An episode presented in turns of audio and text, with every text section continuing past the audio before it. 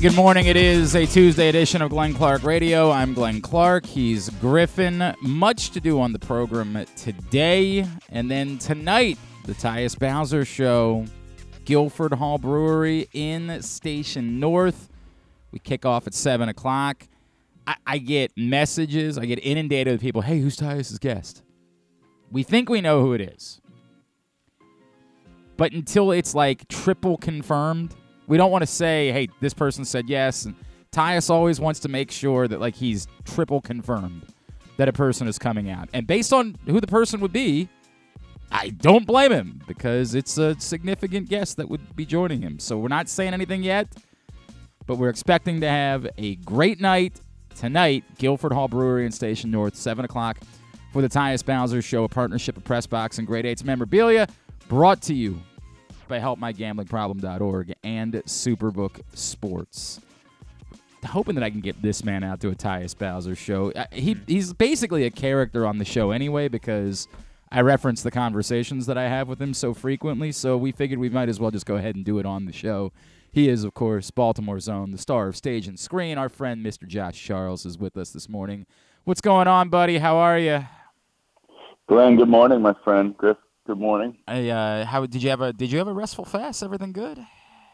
Yeah, I was down in Baltimore actually. I came down for the uh, the weekend. I brought my son, and we went to the game on Sunday, unfortunately, and then uh, and uh, you know watched uh, a little baseball Friday and Saturday, and um, yeah, it was nice. We just got back last night, but it was uh, it was always always nice to be home. I, I Hoping appreciate to come down some more. Josh and I are in agreement. Like we've said what needs to be said. It it stinks that the Ravens lost, but we've said what needs to be said, and I think we're in agreement that like it doesn't really tell us all that much about the Ravens. So Yeah, I mean that's kind of why I love I love texting you. Is I feel like you have such a good, just such a good point of view about it, and I- and can ground me because I when it finished and I left and I realize, you know I'm, I'm 52 years old and I'm with my son, so I'm trying to be very careful about how I process the game because I tend to get very emotional. Uh, dude, and and I think I think it's sometimes just you got to get a little bit of a gut check, saying, "Hey, is, is what we saw like? I- don't think we're crazy, right? I think we're on to something. We've just got to believe, let it happen. This is a weird hiccup.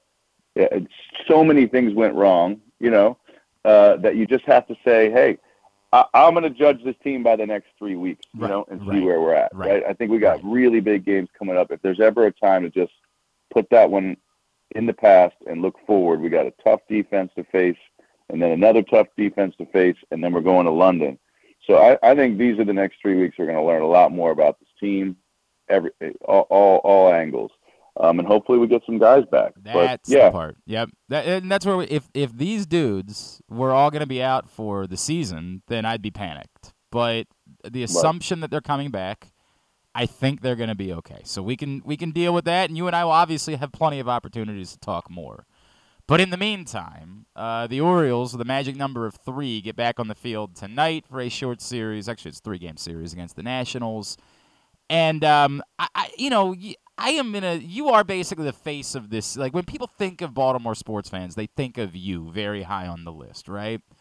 I wonder if you can explain what this has meant to you. Because uh, unlike me, you were actually old enough to remember. I'm not trying to age you, but as you just pointed out, like, you know, you were alive a little bit before I was. You actually a lot before. I'm you- old. Yeah, you have memories of the Orioles winning a World Series. I was, you know, a month old when it occurred. Right, exactly. You're my wife's age. So yeah, yeah, yeah. it, it's sort of um, right. You just you guys both just turned forty this year, so no, it, it's true. It's hard to put into words. I, I know you wrote beautifully about it in press box, um, and and I, you know, we we've texted about it. I've talked to Stan about it, and you know, it, it, it's what an incredible gift we're given to be able to experience this with our children, right? Because Mm. they they've lived through so many bad Oriole teams, and to to see a, a not only just a an incredible season, but the nucleus that is here for this team that if, if we're able to keep it together and you know that's a whole separate conversation hopefully we can um, but that that this could be um, theirs for a long time to enjoy. I, it, it's overwhelming honestly. And and if i talk too much about it you know i might get emotional because i was watching this video yesterday on the train. You know there was one of these little mlb videos where they they did a whole thing about the Orioles and going to the playoffs and different players talking and Elias was talking and and Hyde and they went into the history of the the Orioles championships. And it it's it's it just gives you goosebumps man. I mean you think about like we waited a long time. And so I think about if the Orioles can actually do this whether it's this season you know or in the next few seasons it's going to be an incredibly cathartic emotional experience for me and I'm sure many others I because think- you know it's it's just this too it's it, it's too much also about the city you know it's such a connection to the city. This team when the Colts left it's all we had.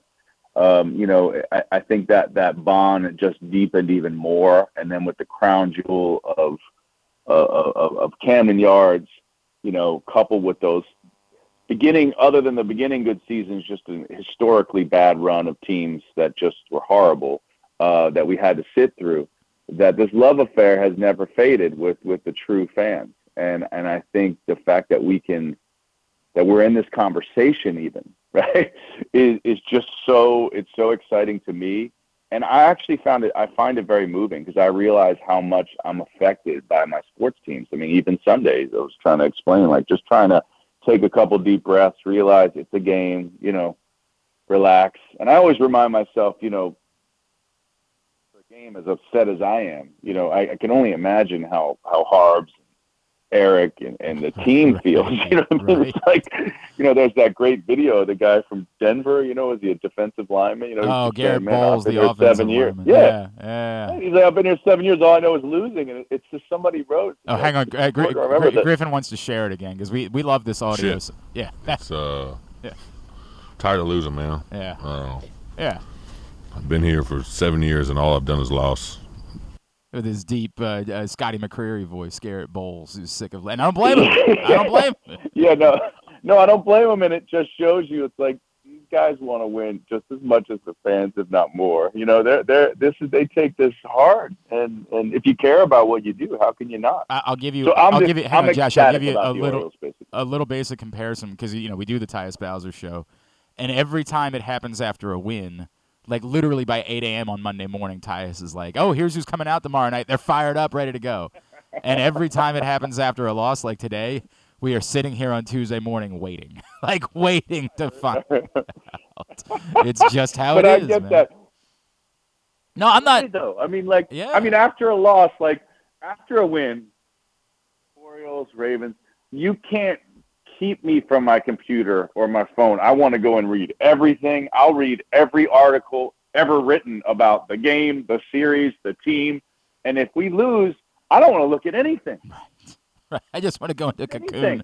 Right. Let's not relive it. Uh, You Let's- know what? I'm not. I, I saw it. I, I watched it. I don't need to Yeah. hear what Mike Preston has to say about it. I don't care. right? Like, but if we it. win, I get it. After last You know, Sunday, the glory of last Sunday when the Ravens are winning in Cincinnati and the Orioles are clinching a playoff spot, I, I wanted to breathe in it for 72 hours afterwards. I wanted to just relive it as much as possible. I get it. I completely understand it, man. It, it's I something. mean, what I'm. Go ahead. Well, something that you said in there really resonated with me, and it's it's. I try to explain it to people because it's not like you know what you say about the love of baseball and Baltimore being a baseball town. I, I feel like what's missed is, and I'll make this comparison because I'll I'll here we go. Tomorrow, Cal Ripken is on the show, right? And oh wow. I don't get emotional. Like I, I have great reverence for, and I've gotten to know Ray Lewis and Ed Reed and Jonathan Ogden and guys like that over the years, and I appreciate it when they call in. But I get emotional every time uh, I find out the Cal's calling in because like it's it's a part of life. Baseball, like it's, football, is an event, and it's great. And for what we do for you know what I do for a living, it's wonderful because you can talk about football for an entire week, and there's a different storyline every day but it only happens once a week whereas baseball is intrinsically like part of your life you invite Mhm. these broad you know you invited gary thorne and jim palmer and now kevin brown and ben mcdonald into your home for three hours every night during the course of a summer and these players Yep. they are a part of who you are and baseball because of it I think drives deeper emotions, which doesn't mean it's not special. I, I like I don't want it to sound like I'm trashing football, but the the comparison of how much investment, how much time you spend with a baseball team, it, it will never be the exact same when it comes to football because you spend so much time with these guys and hearing their stories for hours yeah. every evening. And I think it does drive an emotion that's a little bit deeper and a little bit closer, sheerly because the amount of volume that exists for baseball. I agree. I mean, I think that's well said. I, I, would just add to it that I think part of it is also that just baseball is is is more reflective of life in the sense of that it's built around failure. You know what I mean? That that you have like I mean, just any given day, you you you you you know, a guy gets three hits out of ten, right? I mean, he's failing seven percent of the time, and he's an all star. I mean, just the idea that it that the ebb and flow of it, and that it's every day, right? And so that you have a bad day, you get back up I, I feel like it, it's like why actors why we love doing the theater. You know what I mean? It's it's like you know you, you just nothing's permanent, right? You just you, you keep going, and you have that chance as a baseball team to kind of keep going and work through that. Whereas football, being that it's a week apart, right? There's just so much emphasis put on each game, right? There's so, each game is so important, and so the whole week in between is is just I find it brutal. You know, like uh, so. Thank God for the Orioles this week because I think for a fan base that most of us, I think, who are level-headed, agree with us that like let, let's let's say that's a hiccup. But the fact that we have the Orioles to focus on this week and try to clinch this division, we got you know magic number of three. Think about that. We haven't had that in a long time to be able to to not just think about the Ravens for the week. Like let the Ravens go figure it out. Let them get better. You know, figure it all out and we can just focus on the Orioles and just emotionally what that will help us as fans, I think is pretty huge. I love it. So thank you, Orioles, for that as well. All right. He's Mr. Josh Charles. He is with us here on GCR. Josh, with that said, let's dive into some Orioles stuff this week. And I'm actually, uh, uh yeah. unbeknownst to you, I might rope you into something we're doing for Pressbox because we've asked uh, yeah, a lot of, of our own personalities to share uh, team MVP and runner up for the season. Ooh. So right. I'm gonna I'm gonna bring this to you because I just turned mine in yesterday and I struggled with it. Like Stan and I had a conversation on Friday, and I know you listen a lot. I don't know if you heard the conversation that we had on Friday, and he yeah. he came to the table with four candidates, and my guy literally wasn't on his list. And I then I think I actually you talk about Bradish. Yeah, Bradish? And, I think I talked. Yeah, no.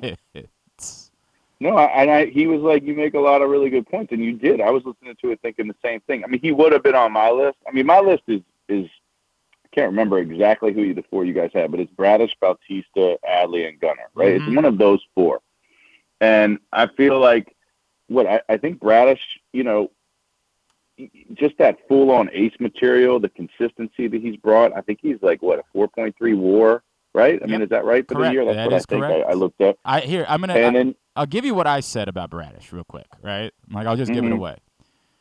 Bradish's 4.3 WAR is actually sixth among all pitchers in baseball this season, which is staggering. He's been the ace we've clamored for. The numbers he's posted are the best for an Orioles starter since Mussina in 1992. 31 yeah. years ago was the last time we saw a pitching season like this from a Baltimore Oriole. Yep. Who's your guy?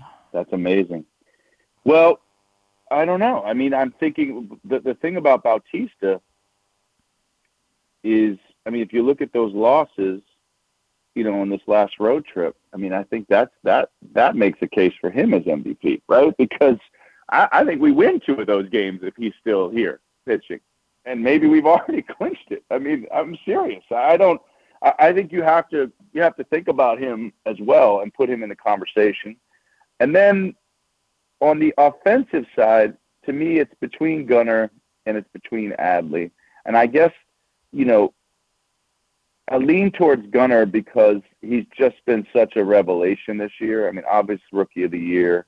I mean, you know, what does he have? A 5.9 WAR this year. The discipline at the plate, versatility in the infield, his power, hustle, but above all else, I, I would give it to him for for no other reason alone, his passion and his energy his passion and his energy on the field, the way he plays is so contagious. You can feel it, what it does to teammates. As a fan, I'm blown away by it because so many of these guys are just they they they they've been kept in check to keep their emotions and they keep everything close. And you see this guy, it's like watching a little league game. I mean, he really is, is out there, he is excited, and and I love that. You know, when he when he doesn't get a hit, you see him yelling at himself. You know, when he when he makes a triple, he's banging his hand into the into the plate. I, I can't get enough of that. So I, I love him. I, I, cannot believe he's only batting 258. I was looking up and asking Griff uh, before uh, I came and, on. And so much of that is because of the first month and a half of the season, right? Yeah, that's what I was saying. Yeah, yeah. He's batting. I mean, he had a little dip in September, but from July, he's basically been a 286 hitter with the little dip in September, bringing it back. But then you go Adley because I feel like he's kind of the forgotten man a little bit this year because of the conversation of Bradish, the conversation of Gunnar the consistency that he brings, what he how he helps that pitching staff, and his clutch hitting. I don't know. I, I, am going to have to go either Gunnar or Adley, and I'm probably going to go Gunnar just because you know Adley had it last year. Did he win MVP last yeah, year? Yeah, Adley was Adley. MVP last yeah. year.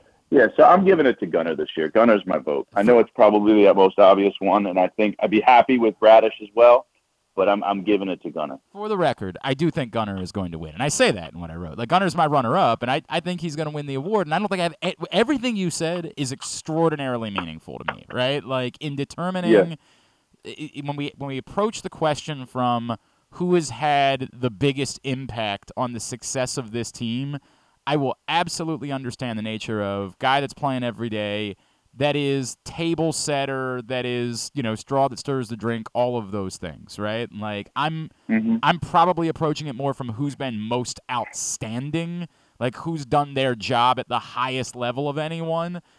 And that's why I think Bradish is my guy, but from the like who's what they brought to the table has impacted the team the most. Uh, you know, for a yep. little while, for what it's worth, it would have been Mullins, right? Like Mullins was gonna yeah, be the guy for a bit, and you know, just a shame. Hurt. Yeah. But he still had some incredibly. I mean, the exciting thing about whoever it is, right? All of these guys, and I put Mullins in it too. I I am so excited to see however far we go, and I really don't have any idea, right? I mean, I really don't. I know you were talking yesterday about you know, do we sit? And we were texting back and forth about even if even if Atlanta yeah. runs away with it, like if they get knocked off for some reason, which could happen, it's not crazy. I mean, things weird things happen. We still got to battle for the second best record because what if that could be meaningful, right? You know, uh, with us and the Dodgers uh, potentially duking that second position out. But I, I I can't wait to see what some of these guys do in the postseason because I think Gunnar and Adley for that matter. But again, Gunnar is just the new one, so it's it's easier to talk about this year. He is. I, I mean, I think to me, he's looking at one of the looking at this point to be one of the all-time great Orioles, along with Adley, right? And to to think that he in his first full season is going to have playoffs to be able to display that talent. I, I'm giddy thinking about what this kid might do in the playoffs, right? The kind of heroics that this kid might show um, I, I just can't wait. I can't wait to see it. I really want us to win the division. I think we need that rest. Um, I'm curious to ask you. You know, you were talking yesterday about Bautista. You know, and that if we, if we, that that you know, I, I forget who you had on, but he was saying, you know, you don't you don't obviously want to put him in the playoffs, even if he can. And I know it's a long shot to come back as his first game back. So maybe if we clinch that three three games in between, we could sort of put him out there and see if he's feeling it. But I don't know. Like, what are you? Are you hearing I'm anything really else about that? I'm really struggling with it. Was it was Steve Johnson, right, who was on the former Oriole? Right, Steve, right, Steve Johnson, right, yeah. So I, I, what I've heard is like they really are inclined to sort of let him dictate this, right? Like that they yeah, are yeah. they're taking their cues from him on this one and how he feels. And I think Steve's point so, and what Josh just brought up and what Steve and I were talking about yesterday, it all kind of meshes together. Steve's point was, hey, if you clinch, then the games maybe aren't as important the, the, this weekend against the Red Sox, and you could take one of them and say maybe not the ninth inning, maybe not the highest leverage, but say the seventh inning, put Felix Bautista in Friday night in the seventh inning, and just see how he feels. And if he comes out of it and th- like the delivery is strong and he is touching in the upper 90s and he comes out of it feeling fine or as fine as he can given the circumstances, then maybe you let him pitch again on Sunday. And then if you've sort of crossed that threshold of, okay, he's pitched twice in three days and he came out of it no worse for wear and he says, thumbs up, I'm ready to go, then perhaps you could say, all right, he's our closer again for the postseason, which, eh, as we were discussing throughout the course of the show yesterday, now, Josh, your point is relevant, which is, well, those games aren't meaningless, even if the Braves have locked up the number one seed. To your point, you know, trying to make sure you finish with a better record than the Dodgers is still relevant because if the Dodgers beat the Braves in the NLCS, then you want to have uh, you know home field advantage for the World Series against the Dodgers, and that does matter. Now, a lot of people have pointed out the Orioles. I've gotten that from a lot of people. Hey, the Orioles have the best road record in baseball besides Atlanta. Like, I, I get it, but you still don't want to sign up for a potential Game Seven on the road in the World Series. You'd still rather have that in Baltimore. So I, I thought Absolutely. this I thought this through, and I kind of came away with the idea that Steve's point, even if the games matter I do think is relevant because I think right now you're and, and I don't know how you feel, but I think all of us are struggling with the idea that Yennier Cano is just the closer going into the postseason because it's been so rough in September. And I know Steve said, yeah. "Hey, get him a little rest," and you know, hopefully that settles him back down. And he's been overworked, and if you can get him back to that place, he was really good in August. But if there is any chance that Felix Bautista can be Felix Bautista, my God, like you're giving a- any opportunity for that. So I think his thought process, his strategy of trying to pitch Bautista this weekend makes a lot of sense. Like purposely saying, no matter what, we want to put him in the seventh inning, even if you're winning by 10 runs. Even if you're losing by 10 runs, we want Felix. It's almost like a spring training game at that point. Yeah, just see what he's doing, right? right. See how he looks, see how he's feeling, how, how he feels just out there with live action. I mean, my question to you is is what what happens? Like, let's say we do clinch, you know, first game of the Boston series mm-hmm. or whatever.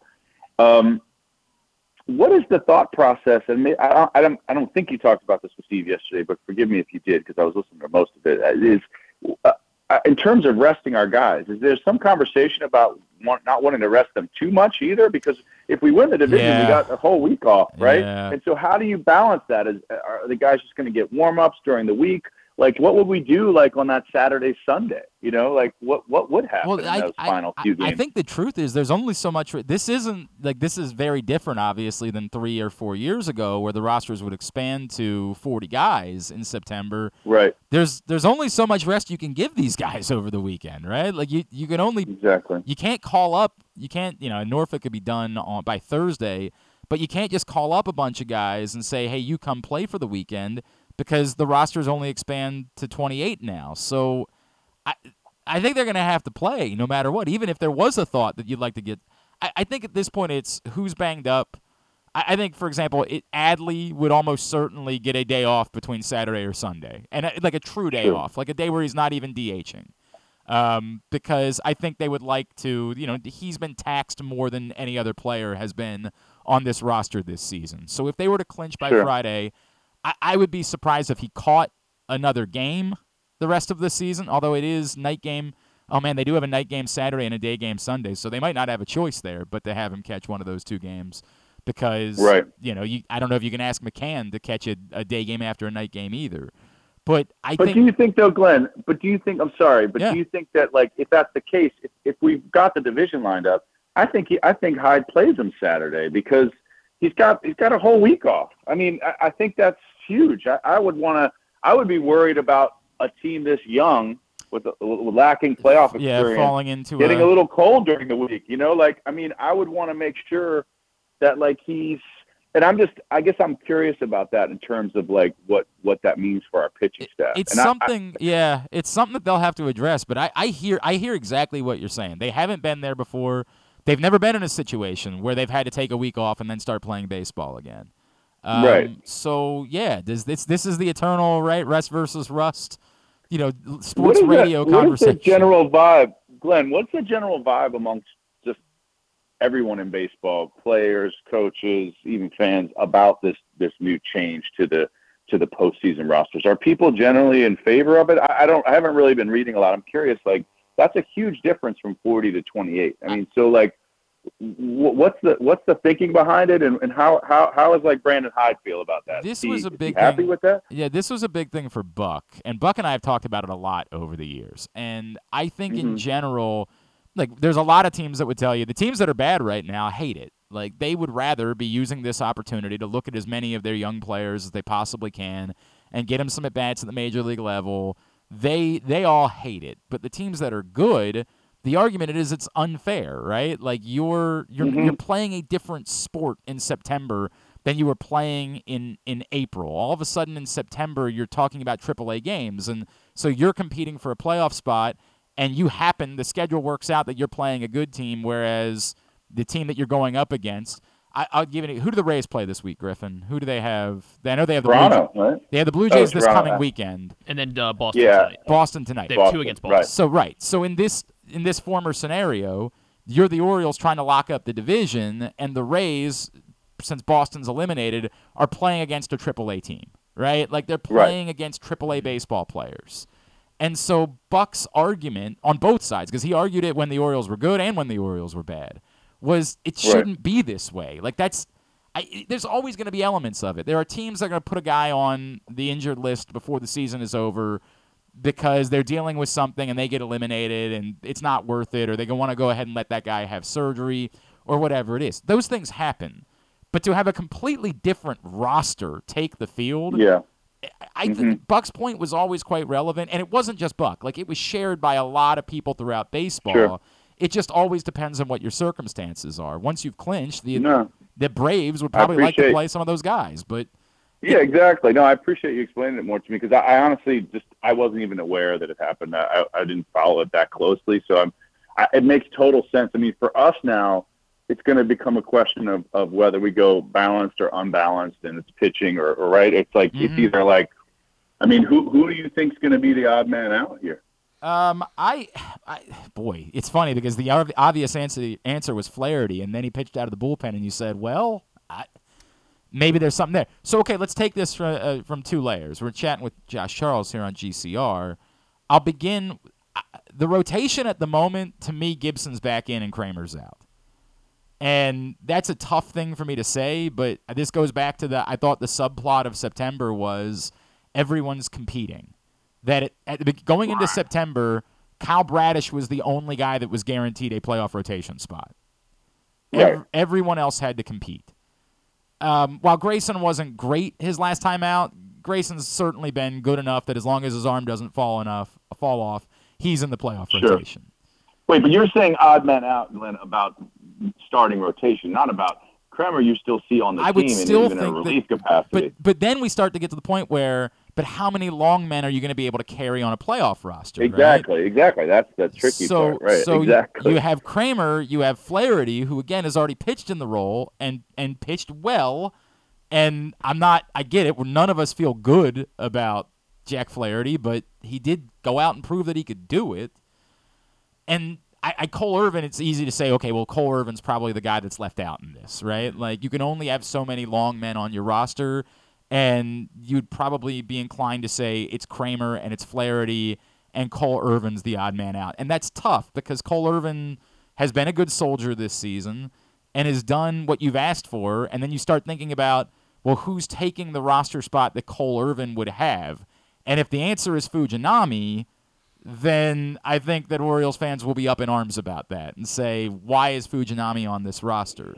Is Baumann on your playoff roster? Probably at this point not. Yeah. Like, and again, well, he can't. He can't be. He can't be on the wild card, right? they he could they could base it on He uh, was option. yeah, saying somebody oh, yeah, is he was hurt. option. But they could always say somebody else, Right. put somebody else on IL if they wanted to that wasn't going to be on a certain roster in order to get him back. But yes, I, Baumann's not a guy I'm concerned about in this process. The, the, of course, the, the you know the other part of this is is Bautista on your your division series roster, because if he is, then at that point there's no argument to me for Fujinami. You've got your if Bautista's on the roster and you're comfortable, Bautista, Cano, Hall, P- Perez, you've got your back end Coulombe, you've got your back end guys, right? Those are five back end guys combined with four starters. Now you've got room for a Cole Irvin to still make a playoff roster, perhaps, if you're leaving off Fujinami. Fujinami to me is the. I, I get it. I know our buddy Ryan Ripken is a huge Fujinami guy, and I see it. I, like we see all the same things in terms of the talent. It's all there, but I don't know how anyone in the world would have any faith in putting Fujinami in a game that mattered at this point because I, of what the track record is. I, I it's yeah, tough, man. I'm with you. I'm, I agree with you 100%. I just read what Ryan was saying about his, you know, the differences between Houston and the other teams and what his record and what his stats are versus the other ones if you take the Houston games out. But I still think it, it just make me too uneasy with him in a high high pressure situation. You know, uh, you just don't know what you're going to get. What about on the offensive side? Like, what do you who do you think is going to? I mean, you know, Her, uh, Hurst, uh, what's his Justin name? You know, Kjerstad, yeah, that's the yeah, that would be- Kjerstad or they're or, gonna they're gonna want to keep yeah to your point i think they're gonna want to keep mckenna i think that this for the for late defensive inning purposes. defensive and base running. Late inning Right. situation down by a run somebody takes a walk. They're gonna of course use jorge mateo but there could be more like remember the kansas city royals and how they did this in the the mid teens they want to have one of those guys for the ninth inning and another one for the tenth inning. And Kjerstad to me is a little too redundant, particularly as long as Mountcastle's back, right? As long as Mountcastle is okay, and that's another huge wild card going into the playoffs, I think that Kjerstad's spot is the one that's sacrificed. And, and again, that'll hurt a lot of people that, you know, of course, think Heston, Heston Kjerstad's going to be a big part of this moving forward. But I think for value of what they bring to the table and a specific role in the postseason, the Orioles are going to prioritize McKenna over Kjerstad. And where is the status with with, with, with Mountcastle right now? What what are we hearing? Is he is he going to be able to make the the playoffs? He apparently stood in. He apparently stood in for a Bautista bullpen session, and so like there is thought that he is getting closer. But this is this one has almost been Harbaugh'ian, right? Like this one Yeah, has been yeah. a bit more difficult because we all thought it was disastrous and season ending. And then immediately the Orioles like, nah, he doesn't even have to go on the injured list. He's completely fine. And we were like, wow, what a boy, our emotions are in a much different place than where they were last night. And then he didn't play for five days, and he said, "Uh oh." And then they put him on Yeah. the injured list, and they couldn't. the goofy part about when they put him on the injured list is they can only date it back like three days. So they actually had to put him on the injured list for longer than he would have been if they had just originally put him on the injured list. right. So Can I say so something wildly different? I was just thinking about this. Have you seen? I'm sure you guys have seen and talked about the clip of Rojas while he was being interviewed and makes the Oh, yeah. play to first. Oh yeah, And yeah, that was awesome. it- God, it- that was cool. It was it was so cool. Hang on, right? Griff- But Griffin's it's pulling it up for I've people been- that haven't heard it. It's oh, we don't. All right, when he has it, I- you got it. What else? What else are you using from Kike? Yeah, uh, so when Kike when Kike got traded, uh, we kind of swing the same bat, and he got a bat from Marucci that I really like, and I've been like using his bats and his gets here, and I don't think it's been uh, a surprise that uh, as soon as I start. Sorry guys, need to make this play real quick. Dude, it's so great. We're comfortable. God, it's so great. But I gotta say something. Seeing that and how baller and cool, of course that is. I have noticed that even with the Orioles this year, when they've done that, or a few other teams, the, there needs to be a rule that if you're Kevin Brown, whoever you, you need to shut up right, the ball. being pitched. Right. I just don't. I, as much as cool as it was, it's not a good practice to be having. The guys need to focus on the game. I'm all for making the experience cool, but shut up as the ball's being pitched. No questions I about your bat. okay. I the argument is Bananas. okay. Wait, wait, wait. I'll I'll play devil's advocate for a second. The cool part is hearing what it is that these guys are saying. Like when there is a, for example, when they're talking to an outfielder, mm. and and the, you're talking to a right fielder, and the ball is a fly ball to center field, and you get to hear what the conversation is like, like what they're yelling out in that moment, and then it feels like you're in the game. Like that part is cool. Your point can still be relevant, which is, all right, well, listen in on that, but don't stop asking questions.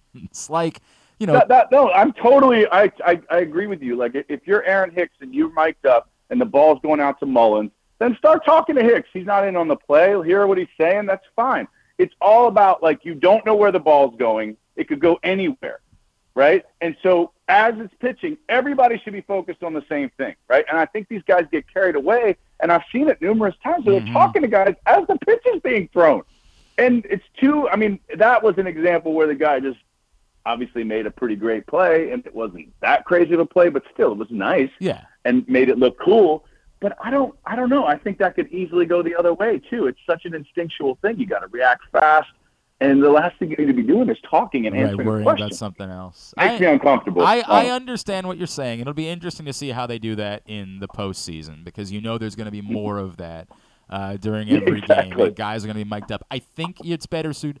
I've always thought it was the, the better way to do it. And I know it was an awkward interview, but like the thing from the game last week where they had um, Amin and AJ Pierzynski talking to Kyle Bradish, and that like Bradish is not the perfect person for this. As good as he is at pitching, he's not ever like the one. He is a bulldog, right? Like he is Right. not the the friendly, over the top. I've got stories to tell you type.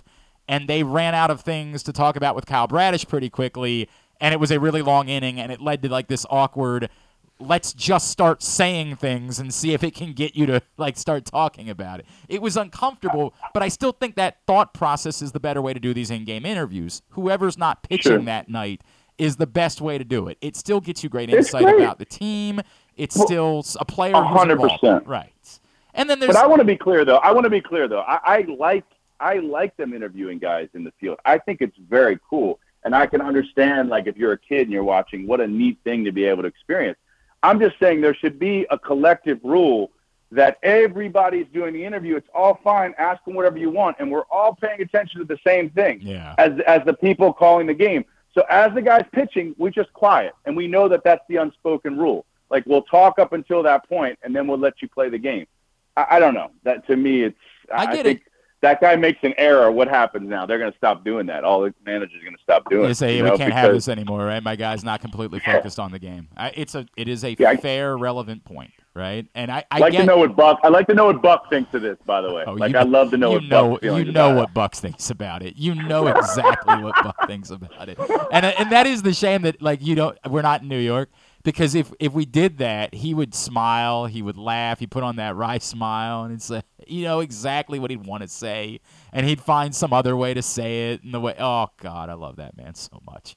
I love not and but by the way, want to make it very, very clear. I have great affinity for Brandon Hyde. This is not a Huge affinity. right. I like- think Brandon.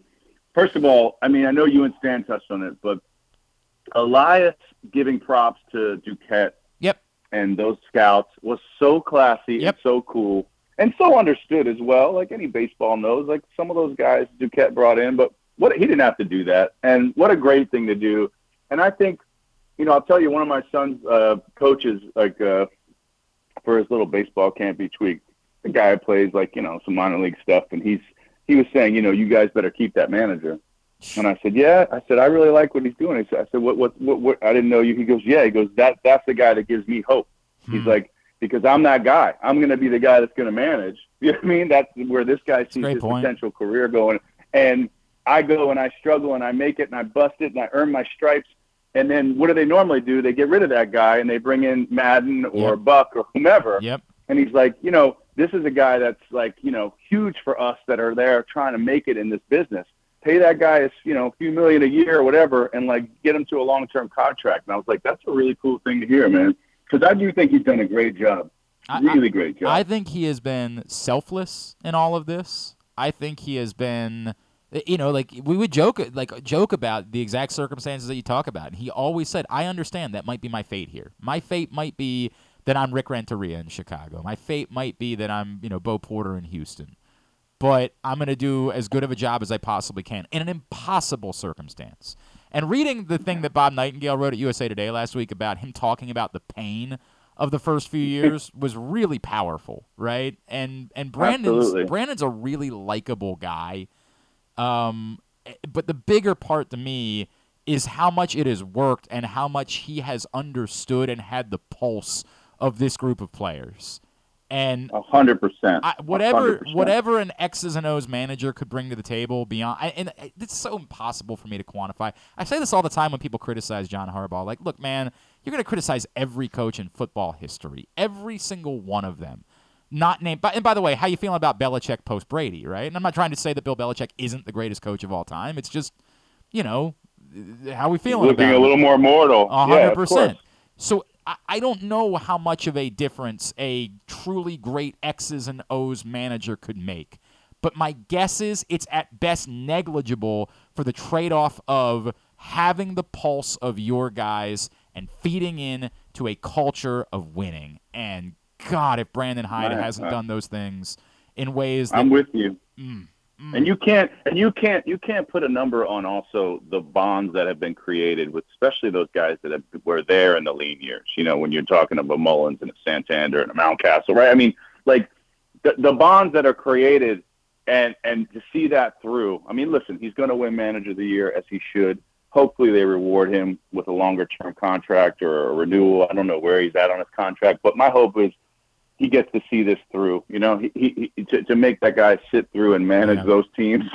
This Yeah. is the least you could do. He's he's doing a great job, and I, I'm I'm I'm hoping that we keep as much of this together as we can, um, because I I think that um, this would be as, as exciting as this year is, Glenn. yeah. We know that what we're capable of. That this team, we've got more guys in the pipeline that are Mhm. you know people are saying Jackson's better than all these guys Yep. right? And we've got other guys, and the fact that we we have to do everything we can. This is me saying to the Baltimore Orioles to keep that team together. Yeah. Whatever you got to do, Yep. you got to keep the core of that team together. You know, I don't want to hear about Oakland, right? No, you got to keep the core of that team together. And if you can't, figure out a way to do it. Figure out a way to do it. I don't want to hear it. Just do it. Figure it out.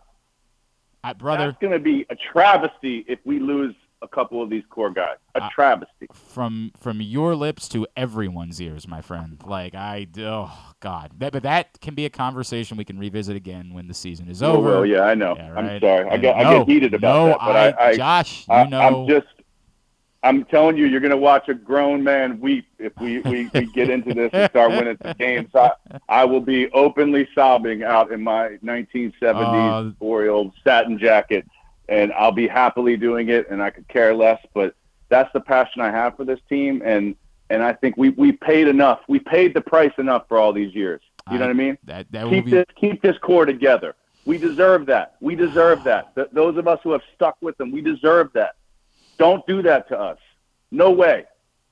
brother. I can't uh, I can't say it better than that, and I think it's the perfect place for us today. I think that's the I, I don't I don't think we can do better than that. Yeah. Anything else you wanted to chime in on before we wrap up? Just uh, uh, uh, love you guys. Love listening to you. It's such a great way for me to stay connected. Um, I just think you guys do such a great job. Great guests. You know, I love my uncle. I love you guys, um, and I'll keep listening. Thanks for having me on, and hopefully we'll get to do it in person. Mm, Let's you know, make that maybe happen. during the man. playoffs or something. Let's okay. make that happen. I love Much you, brother. love. Appreciate Later, you. Later, Griff. See you, Glenn. Bye, bye, guys. It's the great Josh Charles with us here on GCR. Don't get no better than him. Um, that passion, it's uh, extraordinarily real.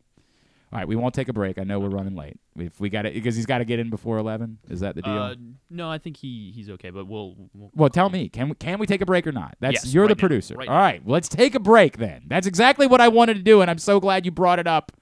Today's show brought to you by the Baltimore County Police Department. October 28th is the date for the next hiring event. It's a trunk or treat community event, but also you can go through the entire process written test, agility test, the whole application, find out more about specialized units, get questions answered. If you've been thinking about making a change in your career path, find out more. Join BaltimoreCountyPD.com or call 410 887 4584. We'll preview Waiver Wire Wednesday next with Joe Serpico. It's Glenn Clark Radio.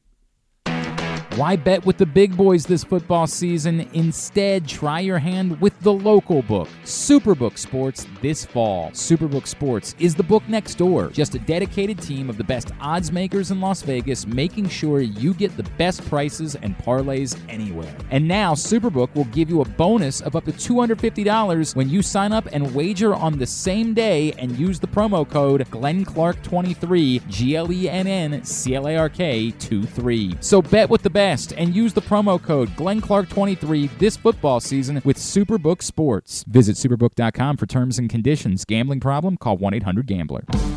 Six chicken tenders made from fresh, never frozen Royal Farms world famous chicken, a family sized order of Western fries, honey mustard dipping sauce, and a two liter bottle of Dr. Pepper. It's Royal Farms' new Tucker's Tenders Meal. It's Justin Tucker's favorite, and at only $19.99, it'll be your favorite meal too. The new Tucker's Tenders Meal, available only at Royal Farms. Now you can kick back, relax, and eat like a champion.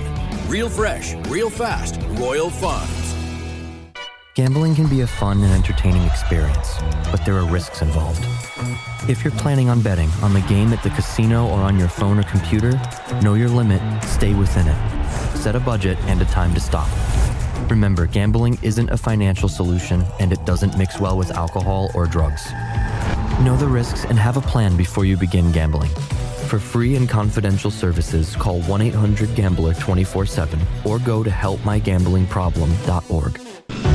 The Maryland Five Star returns to iconic Fair Hill October 19th to 22nd, marking the next chapter in Maryland's equestrian tradition. Best described as the triathlon of horse eventing, you won't want to miss this thrilling sport. Enjoy a fall festival with local fare, retail vendors, and tons of family fun. Come for the event and stay for the experience in Cecil County, home to the Chesapeake Bay waterfront with vibrant small towns and accommodations to suit every desire. It's the place to be in October. Visit Maryland5star.us for tickets. It's a Maryland thing you wouldn't understand. Where the waves meet the shore, you will find Dorchester County. Hi, this is Jimmy Charles. When I think of Maryland, I think Dorchester County on the eastern shore where it's open for making memories. Dorchester County, it's a Maryland thing. For more info, visit www.visitdorchester.org. It's a Maryland thing.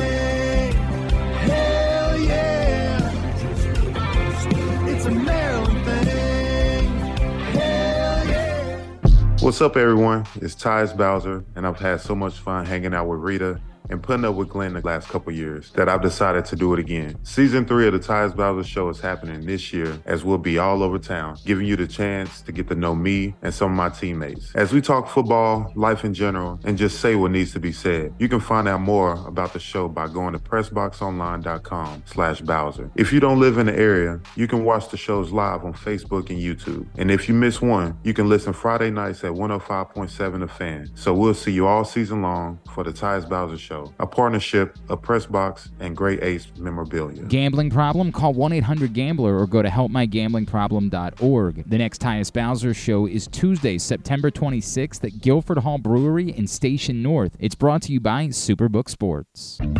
Make the most out of every day in your Toyota RAV4. Available in hybrid or gas only models. A RAV4 can get you where you want to go in style. Check out buyatoyota.com for deals on new RAV4s from your local Toyota dealer today. All electronic tolling is here to stay in Maryland, and DriveEasyMD.com helps you cruise a little easier. We're Maryland's tolling resource, home to E-ZPass, pay by plate, and video tolling. It's never been easier to pay your way. DriveEasyMD.com will keep you moving. Make sure you're tuned in every Tuesday for Pressbox fantasy football analyst Joe Serpico to get you ready for your waiver wire Wednesday, brought to you by Live Casino and Hotel. And if you have other fantasies you want fulfilled, subscribe to Glenn and Jeremy Conn's OnlyFans page at Wait, are people supposed to know about that? All right, back in here on GCR. Thanks again to Josh. And now it's time for us to transition. We do it every Tuesday. We preview Waiver Wire Wednesday. And Griffin, not only is Joe Serpico going to join us right now, but he could basically be like moving into your house moving forward. Yeah, correct? that's correct. If your fantasy needs help, like maybe a lot of help, Pressbox and Live Casino Hotel have the answer. One lucky winner will receive a private fantasy football consultation with Pressbox fantasy football expert Joe Serpico with ongoing help throughout the season, including advice on sits and starts, trades, and waiver wire pickups, plus a VIP game day experience at Live Casino and Hotel Maryland Sports and Social with a reserved table and $200 in food and beverage credit. Yeah, it's uh, to enter, go to pressboxonline.com slash contest. That is pressboxonline.com slash contest. Must be 21 or older to enter. Complete complete rules available at pressboxonline.com slash contest. So, Joe, when you move into the uh, winner's house, exactly what do they need to provide for you? Like, do you need breakfast every morning, or can you just like handle b- pouring your own bowl of cereal? They got a fridge full of beer. I'll be content. We're good. We're good. that. That's all that Joe Serpico needs when uh, you win this contest and he moves in. Now, that's awesome. Uh, that's a really cool prize. And on top of having uh, Joe at your beck and call, on top of that, you have the um, the fact that that game day experience there, man. Like we were down there for the opener this season. It is awesome. I mean, it is electric. And you get in those reclining seats, dude. There is not a whole lot better than hanging out at Live Casino and Hotel for uh, game day. So that's a really cool prize. Again, PressBoxOnline.com slash contests. Uh, another really cool prize is having De'Von Achane on your roster. Uh, the problem being, ain't none of us that had him started him this weekend. So let's talk about what De'Von Achane is now moving forward because I, I, I again, this is a true story. In our press box league that all three of us are in, Joe, he is sitting right there waiting for me at those 51 points on my bench. Am I playing him next week? And then let's talk about, you know, whether or not how much money you're putting in for him fab wise. I assume he is an immediate waiver wire priority for anyone in, in fantasy football. Yes, he is a uh, a must add at this stage, considering what we saw this past week. I mean, anytime somebody scores four touchdowns, has uh, 22 touches, he definitely jumps on the the fantasy radar. Uh, I'm still, you know, it was awesome to see him put up that kind of performance, but you know, I'm still a little bit weary moving forward. I don't want to blow my entire fab budget on him, considering you know Raheem Mostert also had four touchdowns in this game here.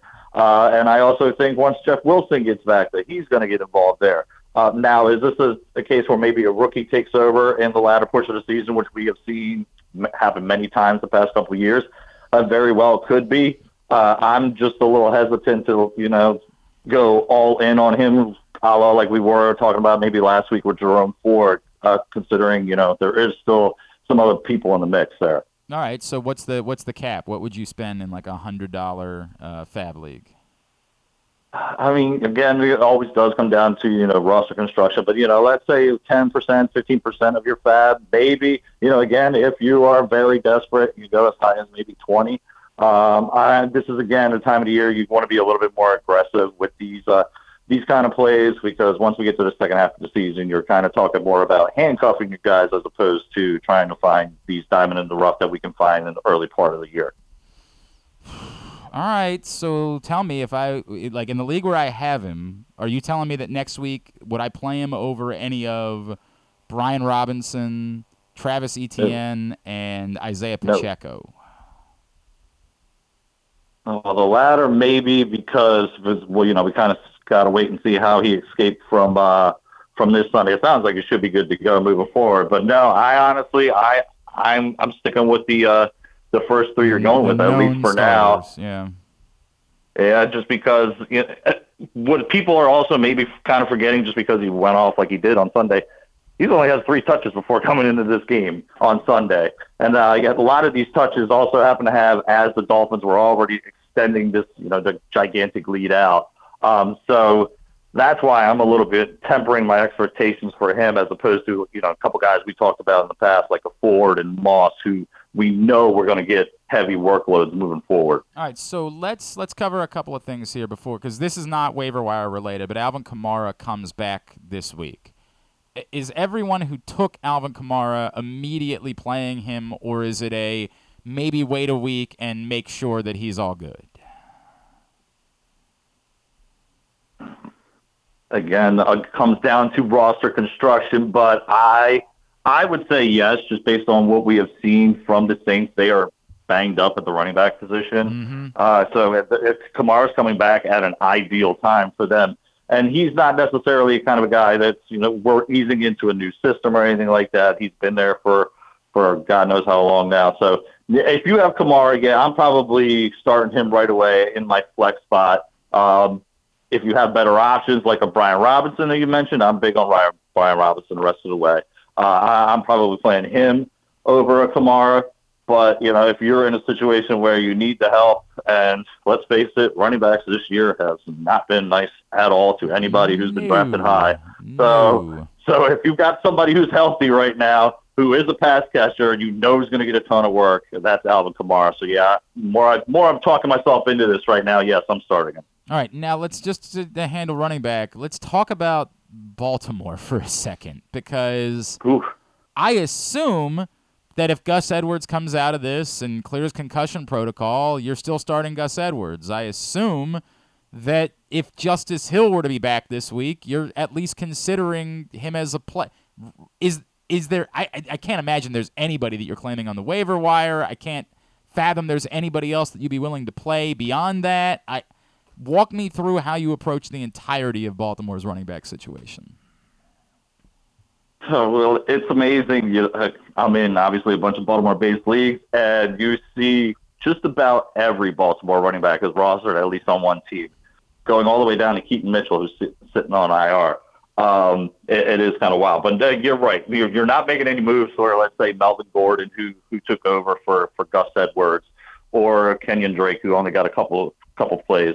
It still looks like it's going to be Edwards and Hill moving forward.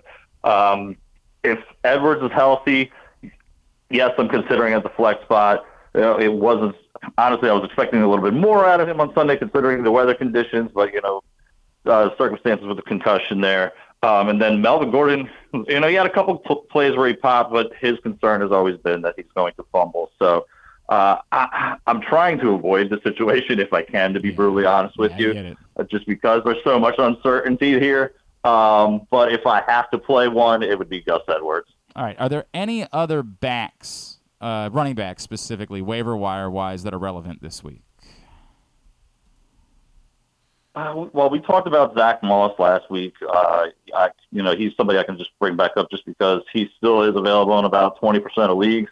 Uh, he was the only one that kind of caught my eye. Otherwise, again, kind of like what I said before, it was a very, very uh, low-scoring week for anybody. I mean, if you don't have Christian McCaffrey or one of the two uh, Dolphins running backs this week, it was a pretty, pretty lousy week for running backs. So uh, Zach Moss being the one that you know, if he's somehow still out there, get him on your roster some way, uh, just because we know it's his job, and hopefully JT doesn't come back, kind of like we talked about a couple weeks ago. Does Matt Breida have any value uh, as long as Saquon stays out? I guess, but does he have any value even in this Giants offense? If you're super desperate, uh, I, he does nothing that impresses me. I think I said that to us uh, on here last week. Uh, he's just one of those guys that looks like when he hits the hole, he's tackled after three yards, and that's that. He does nothing to excite you. Yeah, maybe he runs into a touchdown like he did last week. I believe he finished with three carries for either four yards, 14 yards, something like that, and a touchdown. Yeah, that's what you're basically hoping for. He's one of those guys you're hoping falls into the end zone. So I'm trying to avoid those kind of players. I'd rather have players with upside that we're going to be talking about now. All right, he is Joe Serpico, Pressbox Fantasy Football Analyst. He is with us, brought to you by Live Casino and Hotel. Joe, let's move to wide receiver. Uh, big story this week. Obviously, Mike Williams done. So I feel like there's an inclination for folks to grab not only Palmer, but also maybe Quentin Johnston. Are those waiver wire moves? Are those Thursday moves? Where are you at with those two Chargers wide receivers? Uh, both of them for me are they're more of wait after your uh, waiver period kind of goes. Uh, yes, they're going to be tied to Justin Herbert. That is, you know, a very high octane offense. Um, but we even saw before Mike Williams went down, uh, Keenan Allen was getting peppered with targets. Uh, he was over 100 yards and over 10 targets in the first half, and then that just continued going into the second half. Uh, and then you saw the touchdown pass he threw. Uh, so they're going to find a bunch of ways to get uh, Keenan Allen the ball. Now, I do think the one that gets the most boost is actually probably Quentin Johnston, just because he honestly wasn't playing a whole lot at all. It was uh, Josh Palmer that was getting the looks in the three wide receiver set. So I do think his fantasy value boosts the most, but neither one of those guys are somebody I'm rushing to put some fab money on. You know, those guys I'm looking for uh, after the period to see if I can get on my roster for free. What about are we are we back to being comfortable with Adam Thielen, or should we remind ourselves this is still the Carolina offense, and maybe we don't race or use fab money that way? Yeah, another guy kind of in the same boat. You like the uh, the target share that you've seen the past couple weeks, um, but also at the same time, we saw Andy Dalton throw more passes on Sunday than he has in his entire career, and he's been in the league. I feel like for twenty some years now. Uh, so that's not encouraging when you consider what the game plan might be moving forward. Uh, you know, we have talked about the past couple of weeks these bad teams. Uh, they're good for airing it out, so which could be good for fantasy purposes. But Thielen, again, he kind of reminds me like, yeah, he gets a, a lot of looks in this offense because somebody there's got to catch a lot of passes.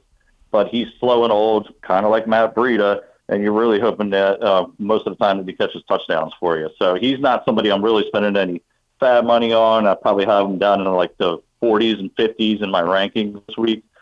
Uh, but I'm not wasting, you know, precious money on something like that when we're trying to save her for maybe more crucial running backs moving forward. So is there no wide receiver that you would spend any, or that you would even put in a, a waiver claim for at this point? Tank Dell. Uh, we talked about him a little bit last week. yeah. I think what we what we what we saw from him this week now kind of verifies that one, he's electric. He's one of those boomer bust kind of players, and it kind of goes back to what I was saying with Thielen. You know, there's more bust than boom with the with him and Abrita as opposed to Tank Dell as somebody who I I could see you know having a game like we saw on Sunday, and you can see that more regularly because he has that potential to take it to the house. And you know sometimes it's hard to forget. You get points for guys that score on special teams too, and he's one of those guys that uh, you know contributes there as well. So if he pops one for a touchdown one of these days, you're going to be happy about that. There is that. There's no doubt about it. Let's uh, let's continue shifting positions. We'll go to tight end next, where I feel like if Sam LaPorta is available in your league, you're probably in tight end hell. If you don't have, you know, Kelce, end of list. And so I would feel like Sam LaPorta is probably someone that's worth at least a waiver claim, if not spending a little bit of fab on. Yeah, a lot of rookies we're talking about this week, but yeah, absolutely. Uh, he's kind of shown that he is going to be a a vital part of the Lions' offense, and we know that that offense does like to uh, air it out a little bit more than some other teams around the league. And uh, he's the first tight end in league history to uh, have five receptions in three games. I think was the stat I heard. Uh, so you know that kind of tells you just how involved he's been. Uh, drawing up plays for him, he was evident on that 45-yard touchdown on Sunday. Um, yeah, I mean anybody who's getting five catches a game at tight end, we're not seeing a whole lot of them. Let's let's face it. We we, could talk about this every week. Uh, there's going to be a new tight end that pops up on the radar that we're kind of hoping to fill that, let's say 10 through 14 holes down there in the rankings.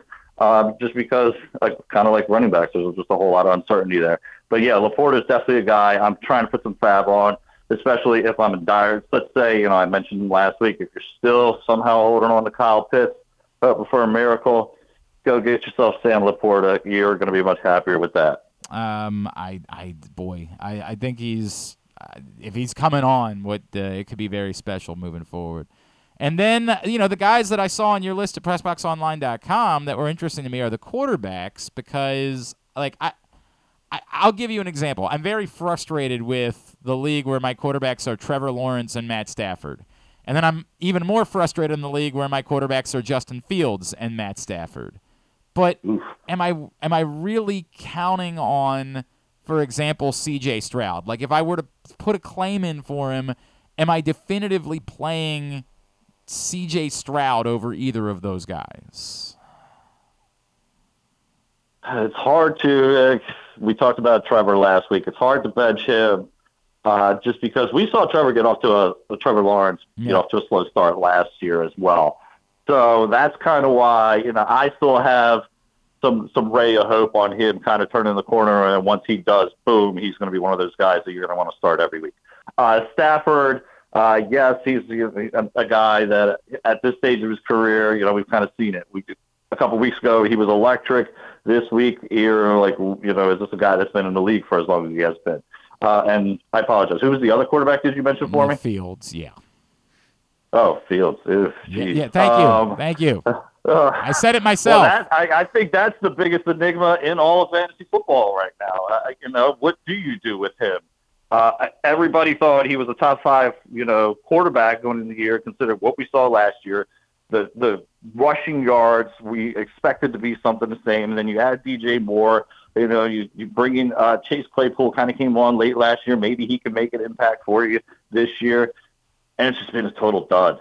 Uh, so, uh, am I playing a CJ at this stage? I probably well Jordan Love. I would say yes. I'm gonna I'm gonna go with Jordan Love. Wasn't the best fantasy performance this weekend, but I think what he proved to us this weekend against a very good Saints defense is that kid's a winner. I think the Packers found found their guy for a long time, and I think moving forward, once he gets all his weapons back, because he's also been playing without Aaron Jones and Christian Watson and a banged up uh, David Bakhtiari. So I think uh, Love absolutely Stroud. Oh, I like what I've seen. You know, he's only the third player to ever have over 900 yards in three games, but I'm still a little bit hesitant to trust. By the way, Uh, the Texans. I know. I know. I just how much I mentioned Tank Dell, but you know, Tank Dell could be the reason why. You know, C.J. Stroud has good days. He takes these these passes deep to the house there, and you know, puts up those big numbers for him. So, I, if I had to pick in that little pecking order that you mentioned there, let's say Lawrence. Oh man, Lawrence. What do I do with Fields? Uh, yeah, the Fields one's really the toughest one. But then I'm going Love. I probably should have Love. Then Stafford still over Stafford, Stroud. then Stroud. Then Stroud. Yeah, I still think I'm waiting seeing on Stroud. Of course, my field Stafford league is is this league where love isn't available. So ain't no love to be found if- in our if press That's box. our press box league. I am the Love. Yeah, thanks a lot. Yeah, all I need is love, and and you're you're taking all of it, you son of a bitch. Um, but I might be that not that far away from from taking a play at CJ Stroud. I might be. I in might that have to be with you because I got Joe Burrow and Daniel Jones, uh, Joe. So uh, is it time for me to? Do I keep holding out hope with Joe Burrow and, and, and Danny Dimes, or do I start looking at the waiver wire as well? I was actually encouraged by what I saw with Burrow last night for somebody that you know almost didn't play uh, to do what he did with the Bengals last night, and make sure that Ja'Marr Chase got involved. I was actually kind of impressed with that. So if he can put those kind of numbers up with uh, one bad leg, I kind of like what I see from him moving forward. Uh, Daniel Jones, he's somebody you kind of got to hang on to because he'll have those boomer bust games. You know, when he gets involved as a rusher, uh, he's he's very good in fantasy. There just seems to be games where he just forgets that he's capable of doing that, and those are the games we're seeing him try to throw it too much, and those are the stinkers that he puts up. All right, uh, Joe Serpico. You can see his waiver wire and all of his content throughout the week at PressBoxOnline.com. At Joe Serp on Twitter is how you follow him. And again, get to PressBoxOnline.com slash contest so you can win not only that consultation, but year-long fantasy consulting from Joe Serpico and that $200 game day package at Live Casino and Hotel. That is awesome. Joe, always appreciate you, man. Thank you for spending a couple of minutes with us this morning. We'll talk to you again next week. You know it. Take care, guys. It's Joe Serpico, our press box fantasy football analyst, checking in with us here on GCR. Uh, Griffin, what else is going on? Oh, you can go ahead and say goodbye to Joe. That's fine. My apologies. It's always we want to have good bedside manner with guests. Want to thank them and show appreciation. Now, Griffin, what else is going on in the world of live casino and hotel since they just so kindly brought us Joe Serpico? Uh, they also were bringing you the second chance drawing all season. If luck was not on your side in a recent bet at the FanDuel Sportsbook at Live Casino and Hotel Maryland, get ready to turn those losses into winning opportunities with the second chance to win promotion between now and January 4th, 2024, basically all of football season. All live casino and hotel Maryland Rewards members will be able to enter their losing slips into the second chance to win drum, and two nights a week, 20 different winners will be chosen. Prizes range from live casino and hotel Maryland apparel, sports and social, ultimate happy hour uh, uh, prizes, and cash and free play prizes as well, up to worth up to $500. Drawing is going to be held every Thursday and Monday. That's two different times a week. Uh, Mills must be 21. Please play responsibly. For help, visit mdgamblinghelp.org or call 1 800 Gambler. Uh, this is a weird one. Chris said, Glenn, were you planning on talking about Usher? Glenn did tell me make sure you don't schedule anything. For, no, I wasn't planning.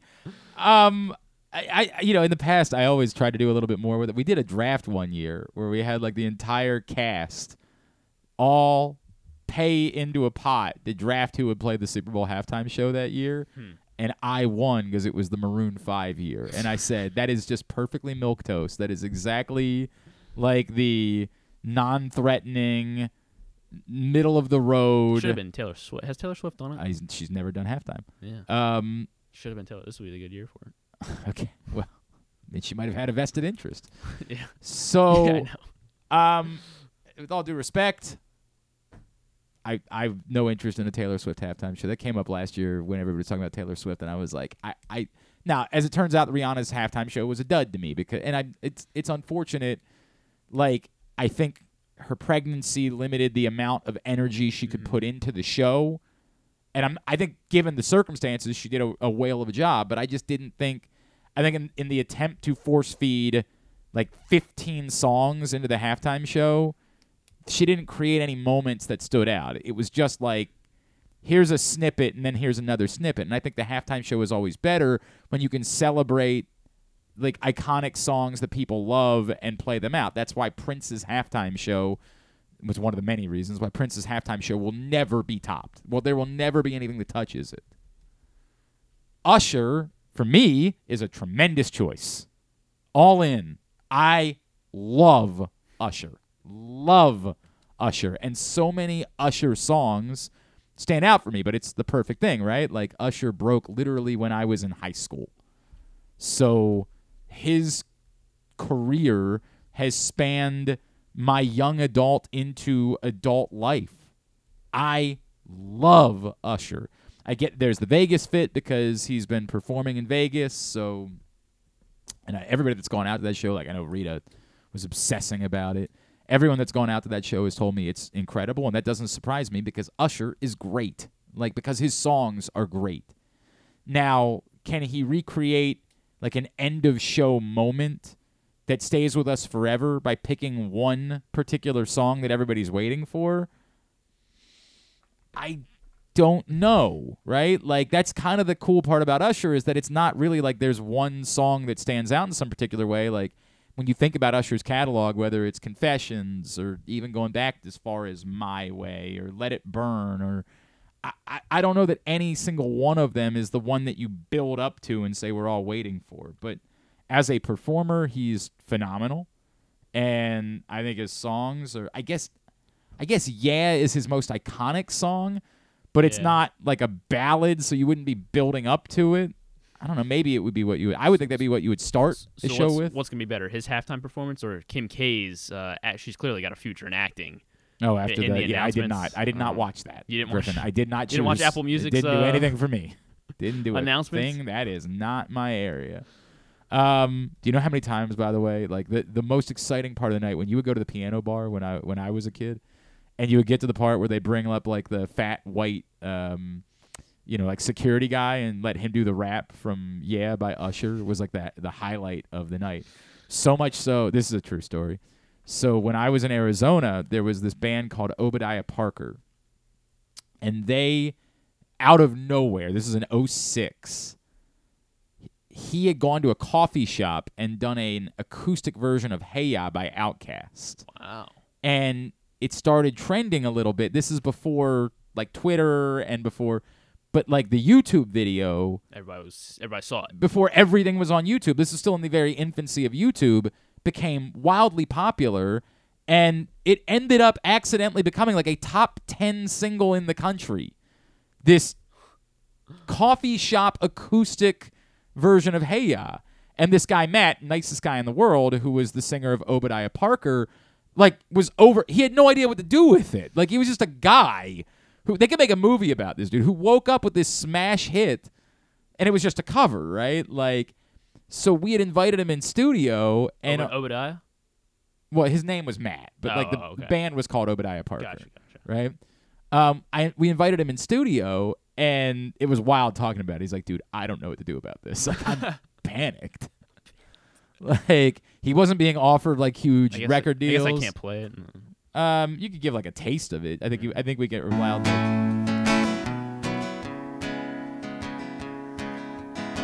My baby don't It's beautiful. around Like it's beautiful. It's a completely different concept of the song. And truth be told, after you heard it, you realize like, hey, the lyrics to Hey Ya are not as quite as celebratory as the the song presents. Um, hey Ya, which I believe to be maybe the best song of the 21st century.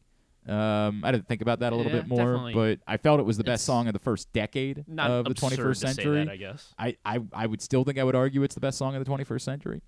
Um, and I, I don't know where it charted. It charted. Uh, it Hey got or the cover? The cover. Oh, wow. The cover. I don't know where it charted, but like legitimately, it was everywhere. Like it was on. I swear to God, he was an answer to a Jeopardy question. So we bring him in, and then that same night that he's in studio, we're doing a segment about how much we love going to the piano bar, right? Like we're we're talking about it on the show, and so somehow the two things forge into we want to do an Obadiah Parker karaoke night, where all of the cast members have to compete karaoke style the following week with Obadiah Parker live playing the songs in the background.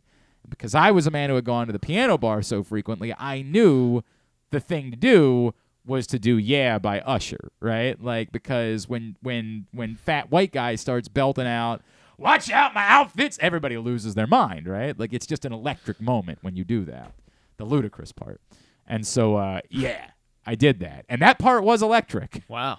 the rest of the song Oh, okay. i know maybe i'm not gonna have a future in music So what you're saying is the only thing. but but Okay. i was voted the winner Oh, well, well done. of uh, Congrats. of uh, big o and duke's karaoke night with obadiah parker so the only thing that could top an Usher halftime would be Obadiah Parker. Oh, it'd be so Is- cool if they like they if Usher found him and like brought him out. I probably still have his number somewhere. Great guy, great guy. Um. Oh, do we have to go right to it? Yeah. I thought it was eleven twenty. My Oh. my fault. My fault. We're having a having a morning here on GCR.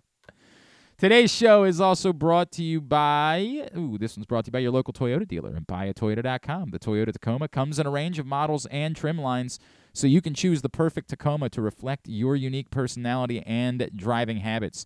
Check out buyatoyota.com for deals on new Tacomas from your local Toyota dealer today. All right. Um, yeah, but I'm I'm down with Usher. I think it's cool.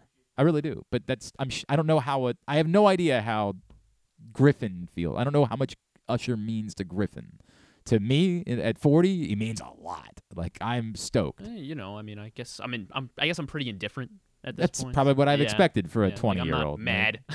Well, I mean, that's not. If you're mad, then get out. The Usher's awesome. Like, get out. But I get it. Like, it doesn't resonate. I don't think the the hip hop one probably could resonate with you the same way that it resonated with somebody my age from a couple years ago. Yeah. The Yeah, the yeah, Snoop, correct. Dr. Dre, Yes. Mary J. Yeah. Blige. I mean, it like was to good, me, it was to me, enjoyable. that's the second greatest halftime show of all time. behind Prince.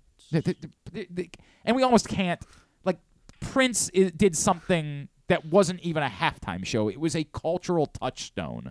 It was an iconic moment in American history. And then there were a lot of halftime shows otherwise. And of those, I actually believe that the hip hop one is the the the best. The ones that aren't literally cultural touchstone moments. Of all of the rest of them, I think the the hip hop one was the best of that group. I actually think that U2's was better than people, but U2 literally did two songs.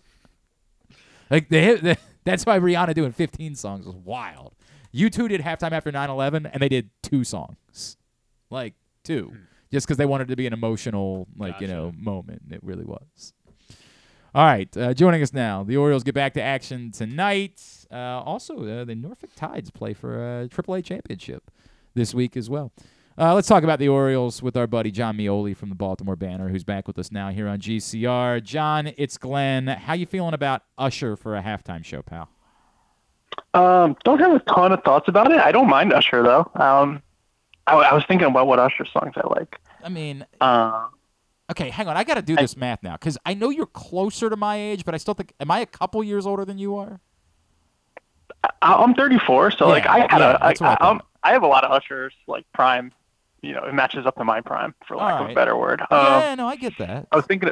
I was thinking about the same girl remix, but I don't think R. Kelly is allowed to do that. I don't think anymore. that's going to happen. No, I don't think that there's going to be that moment.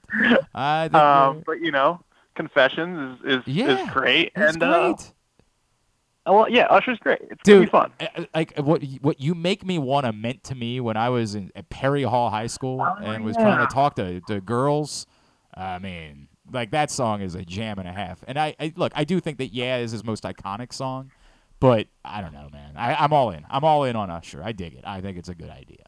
Uh, yeah, I mean, we're going in a different direction here, but like, do you remember Virgin Free Fest when they had it like I 15 do. years ago? Here? yeah, I remember Yeah. that. Yeah, so I went to that. I was like out at Ludacris's performance, and like I couldn't name like three songs that are actually by Ludacris, but he performed for like half an hour, and I knew everything he was doing. Correct, It's just like on the radio, and that's what Usher's gonna be. You know? Yep. It's not like I'm gonna like be able to like pick out the songs I like on like an Usher playlist, but like I will hear them like, oh, awesome, let's go. I am like I- that's what's gonna happen. I am weirdly like a Ludacris truther. Like I believe he had one of the best careers of any artist of the 21st century, and he's being treated like Vanilla Ice. Like I, I have like this weird obsession with like talking to people about Ludacris and saying, dude, every song he put out was a 13, and we all loved every single one of them, and somehow we treat him like he's a nostalgia act and and he's MC Hammer for whatever reason. Like Ludacris deserved to be treated closer to Jay. I'm not trying to say he's Jay Z, but he deserved to be cle- treated closer to that than he ever was. Ludacris kicked ass. And he's a fantastic contributor to uh, my favorite film franchise. The Are you really a Fast so- and the Furious guy? I never knew that about you, Jon Meoli. I am not, but Mrs. Clark is, and so I have had to watch quite a few of those over the years.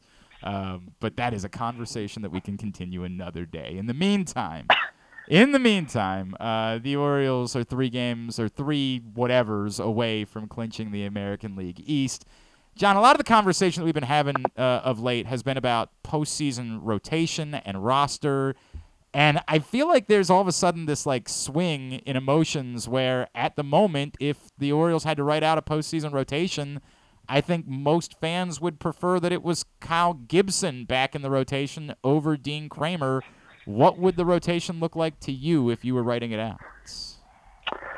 You know, I, I, I kind of explored this uh, with with the banner yesterday. I think that Kyle Gibson is like a really good guy to have in reserve. Like, you know, game one, two, three, like Dean Kremer's going to sit in the bullpen and Kyle Gibson's going to sit in the bullpen and Jack Flaherty we know is going to sit in the bullpen and like I feel like there's just going to be more occasion to bring in like a Kremer in in in an earlier game. So like Kyle Gibson, even if he's you know even if you wanted to say he's going to be the game four starter if they need one on merits, he's probably going to be the game four starter also because like there's not going to be an occasion to use him. You know, it's not like he's going to go out there and like blow guys away. Like I think that he's you know the way he's pitching and the way he pitches in general is like very valuable mm-hmm. but I think that his stuff is not necessarily like the kind you're like, oh, I need this in the sixth inning of a playoff game. So that will make him available as the fourth starter because there's going to be no occasion to use him before that. If that makes It sounds like what you're saying is you don't announce a fourth starter, right? Like you announce the three starters, and then the fourth starter is whoever's available. And to your point,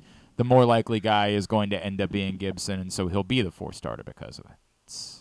Correct. Yeah, and I would be I wouldn't be surprised if they also didn't announce like John Means as the game three starter. Um, and he's he's I mean you have to assume no matter you know hopefully for their sake they win the division because this team needs a, a nice long rest. Um, but everyone's going to be available, so I, I think that you say Bradish and Rodriguez one and two, and everyone else is available, and it probably shakes out that they stay away from John Means for game three, and Cal Gibson's um, the freshest for game four. So as we start looking at that, the other end of talking about putting the roster together is there's just just giant unknown when it comes to Felix Bautista, who I, I still can't believe we're having this conversation, but we kind of have to have the conversation. And you know, Steve Johnson and I were talking about it yesterday, and he's like, "Well, I think that if you want to have him pitch in the playoffs, you you got to have him at a place where you could put him in for an inning this weekend after you've clinched and just see where he is and how he holds up from it." And I think that makes sense to me, but I, I- don't even know how to talk about it because I feel like if it's not Felix Bautista,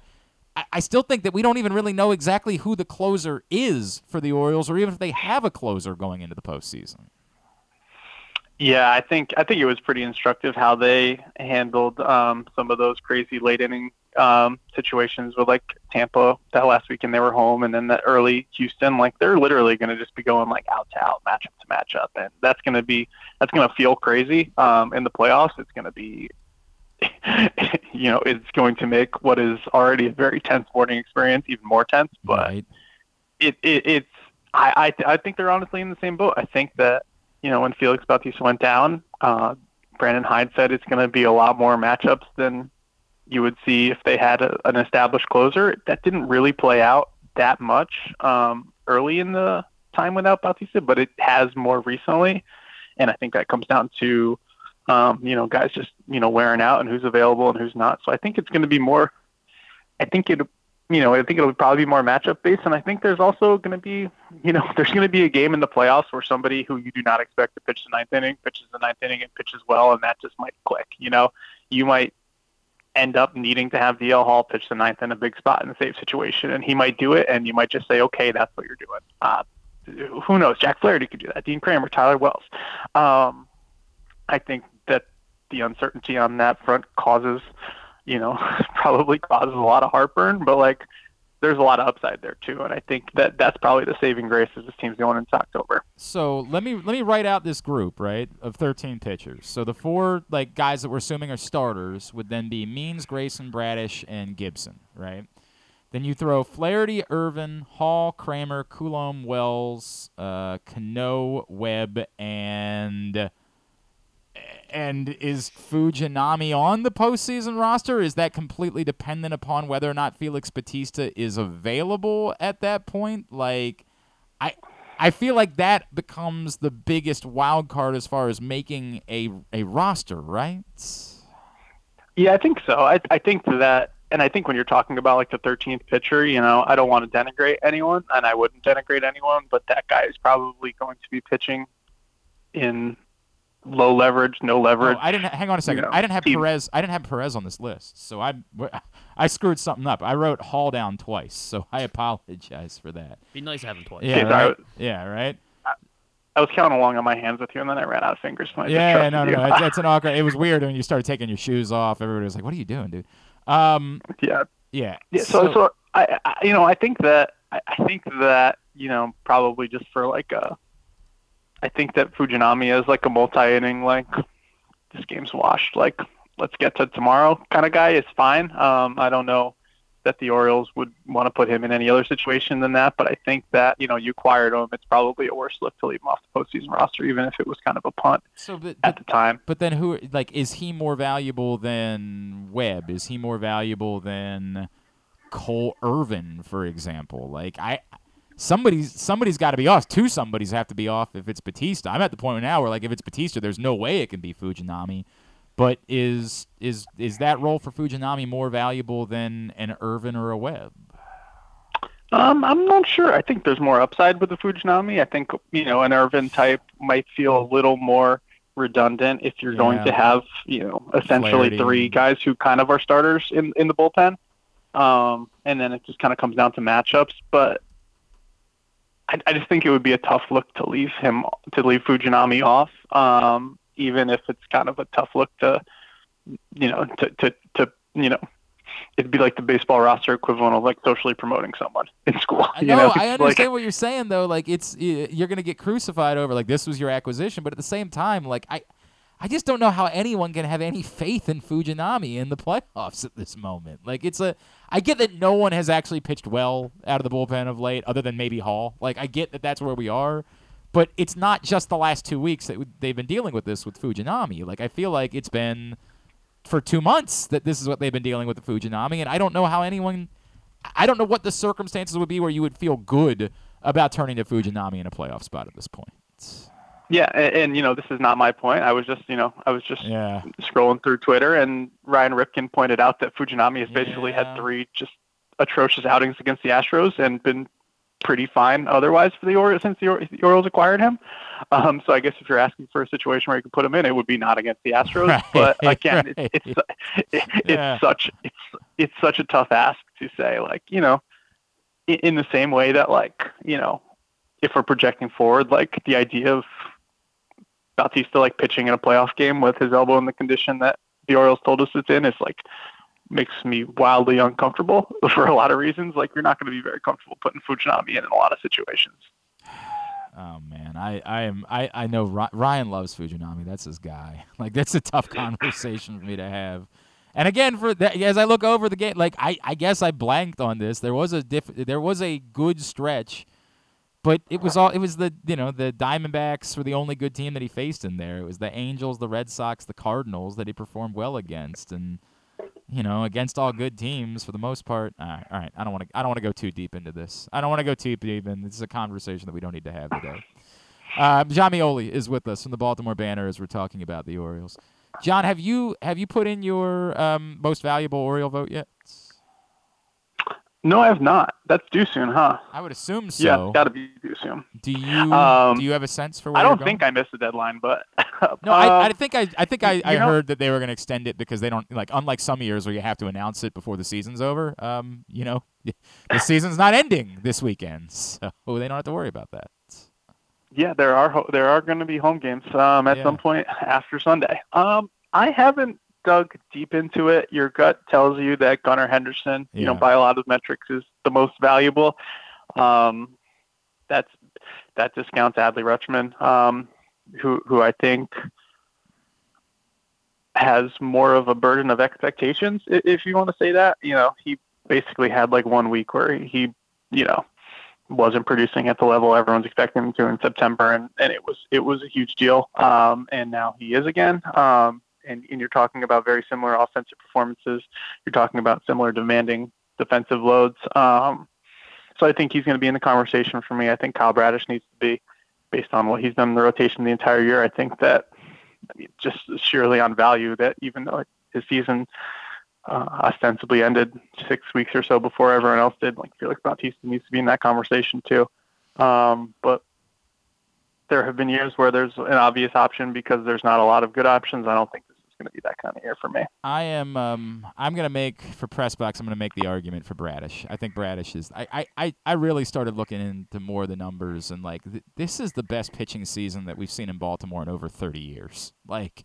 Mike, Yeah. Mike Mussina's 92 was the last time we saw a pitching season like this, and I, I, it's the eternal like how much do you value someone versus someone who plays every day, and I, you know, we can have that conversation for forever, but I, I just I still somehow think it's being missed uh, on a national scale, even to some extent on a local scale, how truly absurd the season is that Kyle Bradish has put together this year. Like we keep talking about, you know, Grayson Rodriguez is showing you that he's the ace. Like they they they have an ace. Like that's what this guy has been. The numbers are bonkers for what Kyle Bradish has done this year. Yeah, yeah, and you know, I think back to you know, there there was like a long history, like not long history. I think back to like there were years where like Lucas Giolito was like statistical or stretches where he was like the worst starter in all of baseball, and he came back and he became really good. And the same with um Corbin Burnes, and like I feel like Bradish's start to his career just didn't. You know, I feel like he's like still recovering from that, and Yeah. from a perception standpoint. But you know, he came back in July of last year, and he's probably got an ERA that's in the mid three since then. Um, it's not like dominating, overpowering stuff, but it, he can dominate with it. Um, you know, it, it's it's really fascinating. You know, he was acquired in the Dylan Bundy trade. We don't need to go through it all, but you know, from from an early time in the organization, you know, hearing people talk at, at alt site, I would talk to hitters and coaches that were there. Um, you know, for stories, and I'd ask them who who looks good, and they were like, "This Bradish guy, like this is it." The Orioles were, you know, this is what the Orioles expected from him. Um, so, you know, if I were them, I would be I would be pumping his candidacy for for more than just MVL. You know, he Yeah. and and and they you know they would be well within their right to do so. Look, I, I get it. Gerrit Cole is the presumed Cy Young Award winner, and his numbers definitely are better. Obviously, not for as good of a team, and so you know you take that into the. But yes, to your point, like there is an argument in there. There's a Cy Young argument that is just not being made whatsoever. Um, and I, I, I don't have the answers to that, and we will see how it moves. Because to your point, like I'm not trying to argue that his stuff will it proves that Kyle Bradish can be this guy for ten years, but Jesus, man, he has been unbelievable this season. Um, all right, last one for you. I'm gonna go back to the roster. Uh, if it came down to Kjerstad or McKenna, I presume that McKenna is on the playoff roster and not Kjerstad. Probably. Um, I think that I think that Brandon Hyde just values what he does so much. I think that he, you know, by virtue of him playing Kjerstad as much as he has, you can tell he clearly values what he can do too, which is, you know, drive a ball over the fence in any direction. Um, you know, we've we've talked about probably on this show, and I've talked about a lot that you know the Orioles tell you what they think of guys based on what they do when they come up, and Heston Kjerstad's getting to play a lot, and I think that bodes well for him.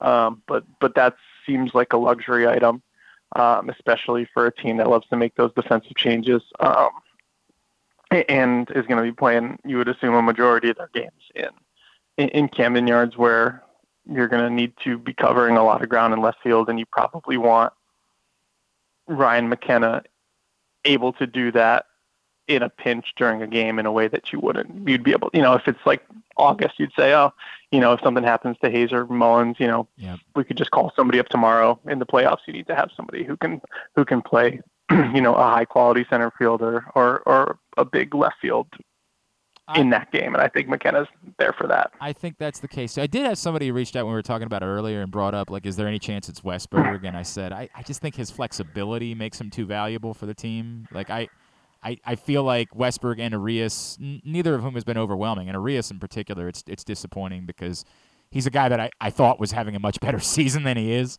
Um, I, I but I, I just think they're valuable. Their flexibility, you can't leave either of those guys off a playoff roster. Yeah, there's going to be some. There's going to be a surprise. Um, I, I think on like the bench, and I also think that it will probably be temporary because the next series will require something different, and Right. if they have another series, and but but you know, we're I think it's really it's really splitting hairs, and you're gonna you know, for better or worse, the Orioles tell you what they think of guys and what they value, and I think this is going to be a good opportunity to find that out in in a very high stakes environment. Jon Meoli, what can I plug for you, my friend? Oh gosh, you know, uh, just writing away at the Baltimore Banner. Um, we uh, had another update on Jackson Holliday today. Um, pretty fascinating, obviously, what he's been doing down in Norfolk. Have some more tides related stuff this week, I think, and you know, just writing the heck out of this season. Um, great team over there with Andy Kostka and Danielle Allen, Kyle Goon and Paul Mancano, and we're we're having a great time, and we're we're rolling through, uh, hopefully deep into October for for the clicks purposes, you know. No doubt, man. No doubt for uh, for everybody. The business is booming when these types of things happen. At Jon Meoli, of course, is how you follow him on uh, the website formerly known as Twitter. Always appreciate you, brother. Let's talk again real soon. All right. All right, have a good one. Thanks, man. Jon Meoli with us here on GCR talking Orioles. Boy, this has been a day. Today's show brought to you by Superbook. Use the code GlennClark23 when you sign up at superbook.com or using the Superbook app. And when you do, you'll get a first, same day, first bet match, win or lose, up to $250. Griffin was a little alarmed by the line for Ravens Browns. Yeah, I was. Was a bit surprised by it. One team has Lamar Jackson, and Yes, but they're also quite depleted by injury, and the other team's are, had a yeah. very, very good defensive season. The like, defense has been okay. Very, very good. I, I don't think we're.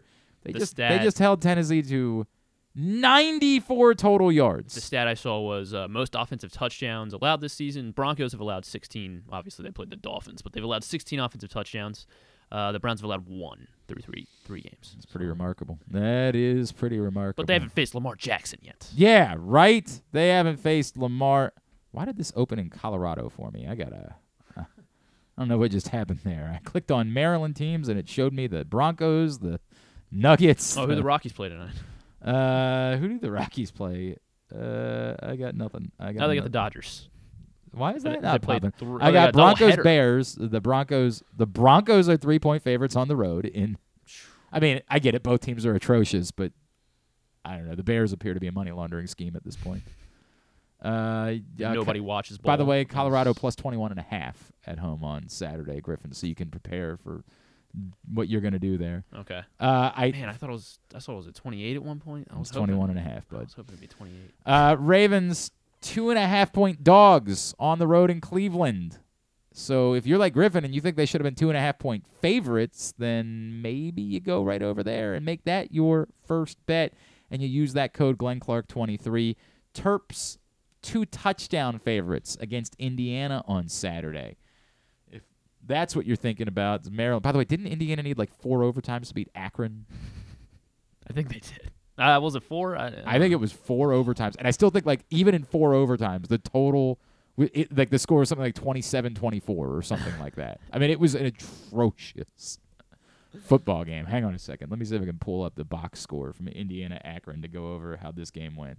It was Indiana. Yeah, four Akron. 29 27. 29-27 in four overtimes. I want to repeat Over that. Four- Akron, Hang on a second. That means that uh, regulation finished at 17-17, and then between four overtimes, at total they could muster And 10 points, Akron, and 12, Indiana. and this is an Akron team that should have lost to Morgan. That is correct. Yeah. That is correct. So only two touchdowns. So yeah, maybe that's a number you start to like a little bit more, right? Like Maryland just handled their business against Michigan State. It's a bigger number, but it's at home, and Indiana might be worse. I know that seems crazy. Indiana's results this season, real they, quick. they have a win over Indiana State. Yeah, and and that's that's and a win and an, a four overtime win over Akron. That's what they've accomplished. They lost to Louisville. Uh, For what it's worth, they stayed within 20 of Ohio State, which right. I mean, I guess that was well. Maybe everyone might stay within twenty. maybe I don't know. I don't know, man. But just think about that as you think about making some bets this weekend. Superbook.com or download the Superbook app. When we come back in, I know we had been doing it on Mondays, but it was getting lost in the shuffle. So we decided, and we didn't really announce it, that we're going to move it to Tuesdays, updating the Lamar meter. So when we come back in, we will give a Lamar meter update. That's next. Is Glenn Clark Radio. The Baltimore County Police Department is now hiring with competitive salaries, including for experienced police officers, starting salaries between over $68,000 and over $82,000 based on your prior service time, accepting up to seven years of service times with only six weeks in the academy, minimum of two years prior experience. And police cadet starting salaries at over $32,000 must be between the ages of 18 and 20, but you can apply starting at 17 and a half. Must have a high school diploma or GD equivalent at the time of the hire, U.S. citizen at the time of the hire, and a valid driver's license. So if you have a passion for service and want a career for life, now is the time to join the Baltimore County Police Department. Call 410-887-5542 or visit joinbaltimorecountypd.com. What company has the expertise to make your home healthier by purifying your air and killing all viruses, allergens, and bacteria? AJ Michaels, Heating and Air Conditioning in Baltimore and Annapolis. AJMichaels.com. Gambling can be a fun and entertaining experience, but there are risks involved. If you're planning on betting on the game at the casino or on your phone or computer, know your limit, stay within it. Set a budget and a time to stop. Remember, gambling isn't a financial solution and it doesn't mix well with alcohol or drugs. Know the risks and have a plan before you begin gambling. For free and confidential services, call 1 800 Gambler 24 7 or go to helpmygamblingproblem.org. Aboard! The Orioles train keeps on moving and it's ahead of schedule. The Birds are motoring towards a playoff run here in 2023 as their magic number keeps getting smaller and smaller. I'm Paul Valley and you can find me along with Zach Goodman every Saturday from 10 a.m. to noon right here on the Bat Around. We'll navigate you through the playoff push as the Orioles look to put an exclamation point on what is turning out to be the best season of the last 40 years. So join us on the Orioles train and let's enjoy the ride together right here on the Bat Around. Thank you. Visit Harford County this fall. Celebrate arts across Harford September 15th through the 30th with dance, theater, music, and visual arts. September 29th through October 1st is the largest Italian festival in Maryland, featuring entertainment, cooking demonstrations, a bocce tournament, and family fun. If you're headed to the Maryland Five Star, stay and play in Harford County. While you're there, enjoy the scenic views atop the King and Queen seats and experience pumpkin patches, corn mazes, and fall brews along their Harford Trail. For more info, head to visitharford.com. Maryland open.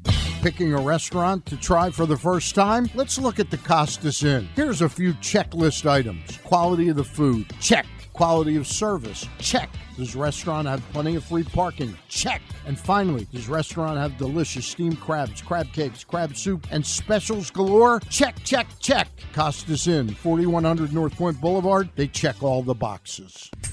The latest edition of Pressbox is available now. On the cover, Bo Smolka dives into what's next for Lamar Jackson after receiving one of the biggest contracts in football history. Is Lamar ready to take the Ravens to the next level now with a new offensive coordinator and new wide receivers? Also inside, we look at what new football coaches Brian Newberry and Pete Shinnick bring to Navy and Towson respectively. And we meet players from the college football and soccer programs around the state. Pressbox is available for free at over 500 area locations, including 60 Royal Farm stores. And you can always find the entire edition as well as the best daily coverage of the O's, Ravens, and Terps at PressBoxOnline.com.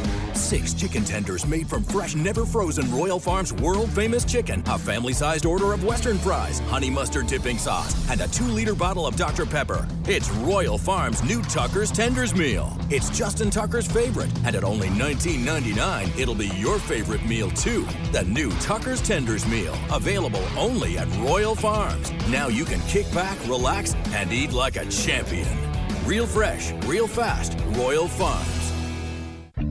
Whether your focus is luxury and comfort, convenience and technologically advanced connectivity, or sporty performance and aggressive styling, we've got the perfect Highlander for you. Check out buyatoyota.com for deals on new Highlanders from your local Toyota dealer today. Don't forget about Project Game Day after every Ravens game this season. It's kind of like this show, except Rita's also there, so I actually think it's pretty good. But hey, you're already here now, so why don't you go ahead and keep listening to GCR? All right, back in here on GCR as we continue along. Coming up a little bit later on this afternoon, 3.30, Stan the Fan Charles, Ross Grimsley, Luke Jackson, and Dan Duquette. Yes, former Orioles Vice President of Baseball Operations, General Manager, will join them to talk about uh, his guys that have been a part of this turnaround. And um, Mike Elias giving him credit for not leaving the cupboard bare and um, which was a really neat thing for Mike Elias to do. And look, I Dan Duquette has been maligned at times, but I think most of us know that Dan Duquette did a hell of a job during his time in Baltimore for everything that he could control. Decisions sometimes were not his, and not decisions he would have made, but the, they were made, and that's just sort of what it is. Dan Duquette this afternoon. Stan the Fan Charles, Ross Grimsley, Luke Jackson. Uh, they will all be together at facebook.com slash pressboxsports. And if you miss it live, you'll be able to watch it at youtube.com slash pressboxonline or pressboxonline.com slash video. And now, the Lamar meter. We should get some. We should get some silly game show music for that or something like that. Yeah. We should get All something. All right, all right. Um, especially since we're separating and moving it to Tuesday. It's funny because uh, when I was talking to Josh Charles, who joined us earlier in the program, he and I were chatting this morning, and he was like, "Dude, I just don't think I want to talk about the Ravens anymore." I was like, "Okay, you know, like that's fine by me. I wasn't." Calling you to try to get some expertise about the Ravens, but I understood what he was talking about, and, it, and he brought it up as we were chatting, which is when you lose, you just kind of want to move on from it, and particularly when it, it's not certain things that are lingering about a loss. When it's not, hey, do you need to fire the coordinator? When it's not, hey, why isn't this person playing? When it's not, when there are things that linger beyond, they linger beyond. But basically, as painful as this was, as we talked about yesterday, it it's probably not really a statement about who the Ravens are and it largely cleans up. For what it's worth, John Harbaugh in his press conference yesterday acknowledged that he screwed up and he should have taken a timeout. Now that doesn't help anything, but compare it to Josh McDaniels, who's defiantly. Well, we needed two scores. I, I don't even have the. I don't know if he had another press conference yesterday and was addressed it again. I don't. I don't know enough about Josh McDaniels' situation, but John Harbaugh acknowledged you guys. He didn't attempt to gaslight you, and it could be worse. Is I guess all I could say. That doesn't mean anything. It doesn't help. It doesn't put the delicious Triscuit crackers in our mouth. That's another one we should pull from uh, Billy Madison. Okay. God, I need you. What's the la- What was the last movie you watched? Can we do a review at some point? Uh, yeah, sure, I can do. do you remember what the last one was that you watched? that we- is there watched? anything that It's you watched that we haven't reviewed? Have you watched No. anything that we haven't reviewed? Uh, n- no. What was no. the, the the last one I told you I wanted you to watch next? Um, what was the uh the thing that you wanted me to watch next? Was I think Forgetting Sarah Marshall was the last thing. I've, it's been a did we Big review? Lebowski. Did we review Forgetting Sarah Yes, Marshall? we did. okay. Yes. Uh, what Big- else is on the list besides Big Lebowski? Big Lebowski is a cult classic, so I'm really stunned that. Uh, what else? something about Mary's been on the list for a while. You haven't Uh, watched something about Mary? No, All right, 40 year I want you to watch something about. either. I want you to. I want you to watch something about Mary. We've. I think we've done that one before, like with a past intern. Not not that you're an intern, but like I feel Wait, like wait. we did a, a segment about something about Mary because. Uh, uh, I, I'm assuming you've seen Billy Madison, Yeah. correct? Yes, yeah, Okay, yeah, all right. yeah. Not that I would even really. I I won't rewatch Billy Madison. I refuse. It's it's a whole trope on this show. I refuse to go back and watch any Adam Sandler movie because Adam Sandler got Right. so bad Yeah, well, we that I do don't that, I uh, don't recently. I don't want to go back and revisit. should go check out. Uh, don't you're not definitely. not you're get- so not get invited, to my, daughter my, bat, bat mitzvah. mitzvah bat mitzvah. I'm not gonna do. Although I had somebody tell me that Bottoms was a fun movie that I should watch. Um, it's about like two teenage lesbians that start a fight club to try to hook up with cheerleaders or something like that. and it's very funny. But I don't I don't know anything about it. But somebody told me that was one that I should give a Oh. viewing to. Just uh, there's a showing in uh the Cinemark here in Towson just now. It starts Right starts now? Yeah, All right, just started. we can make it. See you for Tyus Bowser tonight. Um, also, I just uh, it's a long story, but I had to sign up for a free subscription. Did I tell you about my disaster trying to watch the Ravens game this past Sunday? Uh, no. Free subscription. I don't know what's going on at my house. Plus. Well, I've already, ha- I still have that. Oh, okay. But you can't watch NFL Plus on a TV. You can only watch it on your tablet or There's your like phone. no Roku app or anything. Or? No, there is an NFL app, but they oh, won't let you. The NFL app on for TV for Fire Stick or for Roku, you can't watch games or Red Zone on there. You can only watch it on your because they want you to s- sign up for whatever, like on those. So, I great. I sit down at twelve fifty five, and like my wife said, "Hey, put the game on," and I was like, "Right, well, I'm." My plan now is I watch upstairs. She and the kids watch downstairs. That way, No one can. it's more like they can't When you're dis- screaming, yeah. no it's more like they can't distract me because if the kids come upstairs they're gonna want to be like who's the, and i'm gonna miss things that are happening in the game because i'm talking to the kids so i'm like all right no problem i turn on the cbs app and that says washington buffalo why am i being given washington that's got to be a mistake. Let me wait until they go to the booth because they always do that before the game starts. Like that's got to just be a mistake on the app and when they actually go there they're gonna go no they're going to washington buffalo. Well, yeah, that's what you wanted, right? that don't make sense. I live in northern baltimore county. I don't live in prince george's county. I don't live in montgomery county or even in anne arundel county. I live in northern baltimore. What the f i'm like what do I do now? You just, eh, I guess I'm not. So I'm like trying to see if like for some reason. So I go into another room and I pull it up in there. I swear to God, they they think I'm in Providence, Rhode Island, and they give me Patriots jets. Somehow where I live, we can't get the right IP address on the TVs, but I can get it on the laptop. The la- I pull up the CBS app on my laptop, no problem. Hmm. I'm getting the right game on there, or not the app, but like watch CBS or whatever. Yeah, Par- on my Paramount Plus now, or is I guess so that's the thing. I'm like, you know, maybe if I download Paramount Plus, that'll give me the right game, right? So I download and sign up for a one week free trial of Paramount Plus. And it's still Nope. 12.57, right? Washington. Uh-huh. It's at by this point the game is kicked off. Yeah. Still giving me Washington Buffalo. And I'm like, Well. I don't have the bandwidth to fix this right now. So here's how this is going to go. Family, you're going to watch the game on mom's laptop. And I put it out for them, and they lay on the couch together and they watch the game on mom's laptop. And I go upstairs and I watch the game on my laptop. Well, I don't know how to fix it. If anybody out there knows how to fix it, how to get it so that my IP address is correct. The good news is that like this week, uh, the Commanders are back on Fox, so it won't be a problem. Like the DC affiliate will be showing the Ravens game, but presumably this is going to come up again at some point this season, and I don't want it to happen. And like I'm at the point where the next time I might have to go to my mother-in-law's house to watch the game, and I don't want to do that, or come to the office to watch the game. And I'd rather the point of us the way we're doing Project Game Day, which by the way you can watch after every game day this season, pressboxonline.com slash game day, facebook.com slash pressboxsports, youtube.com slash pressboxonline, all brought to you by Superbook Sports and helpmygamblingproblem.org. Project Game Day each and every game day with myself, Rita, and a cast of characters. Um, I think Vonta will be with us again this week. Vonta Leach, Super Bowl champion. Uh, make sure that uh, you check it out this and every game day. But the point of it was that I was going to be able to watch the games at home. That was the thought that I could stay at home on Sundays.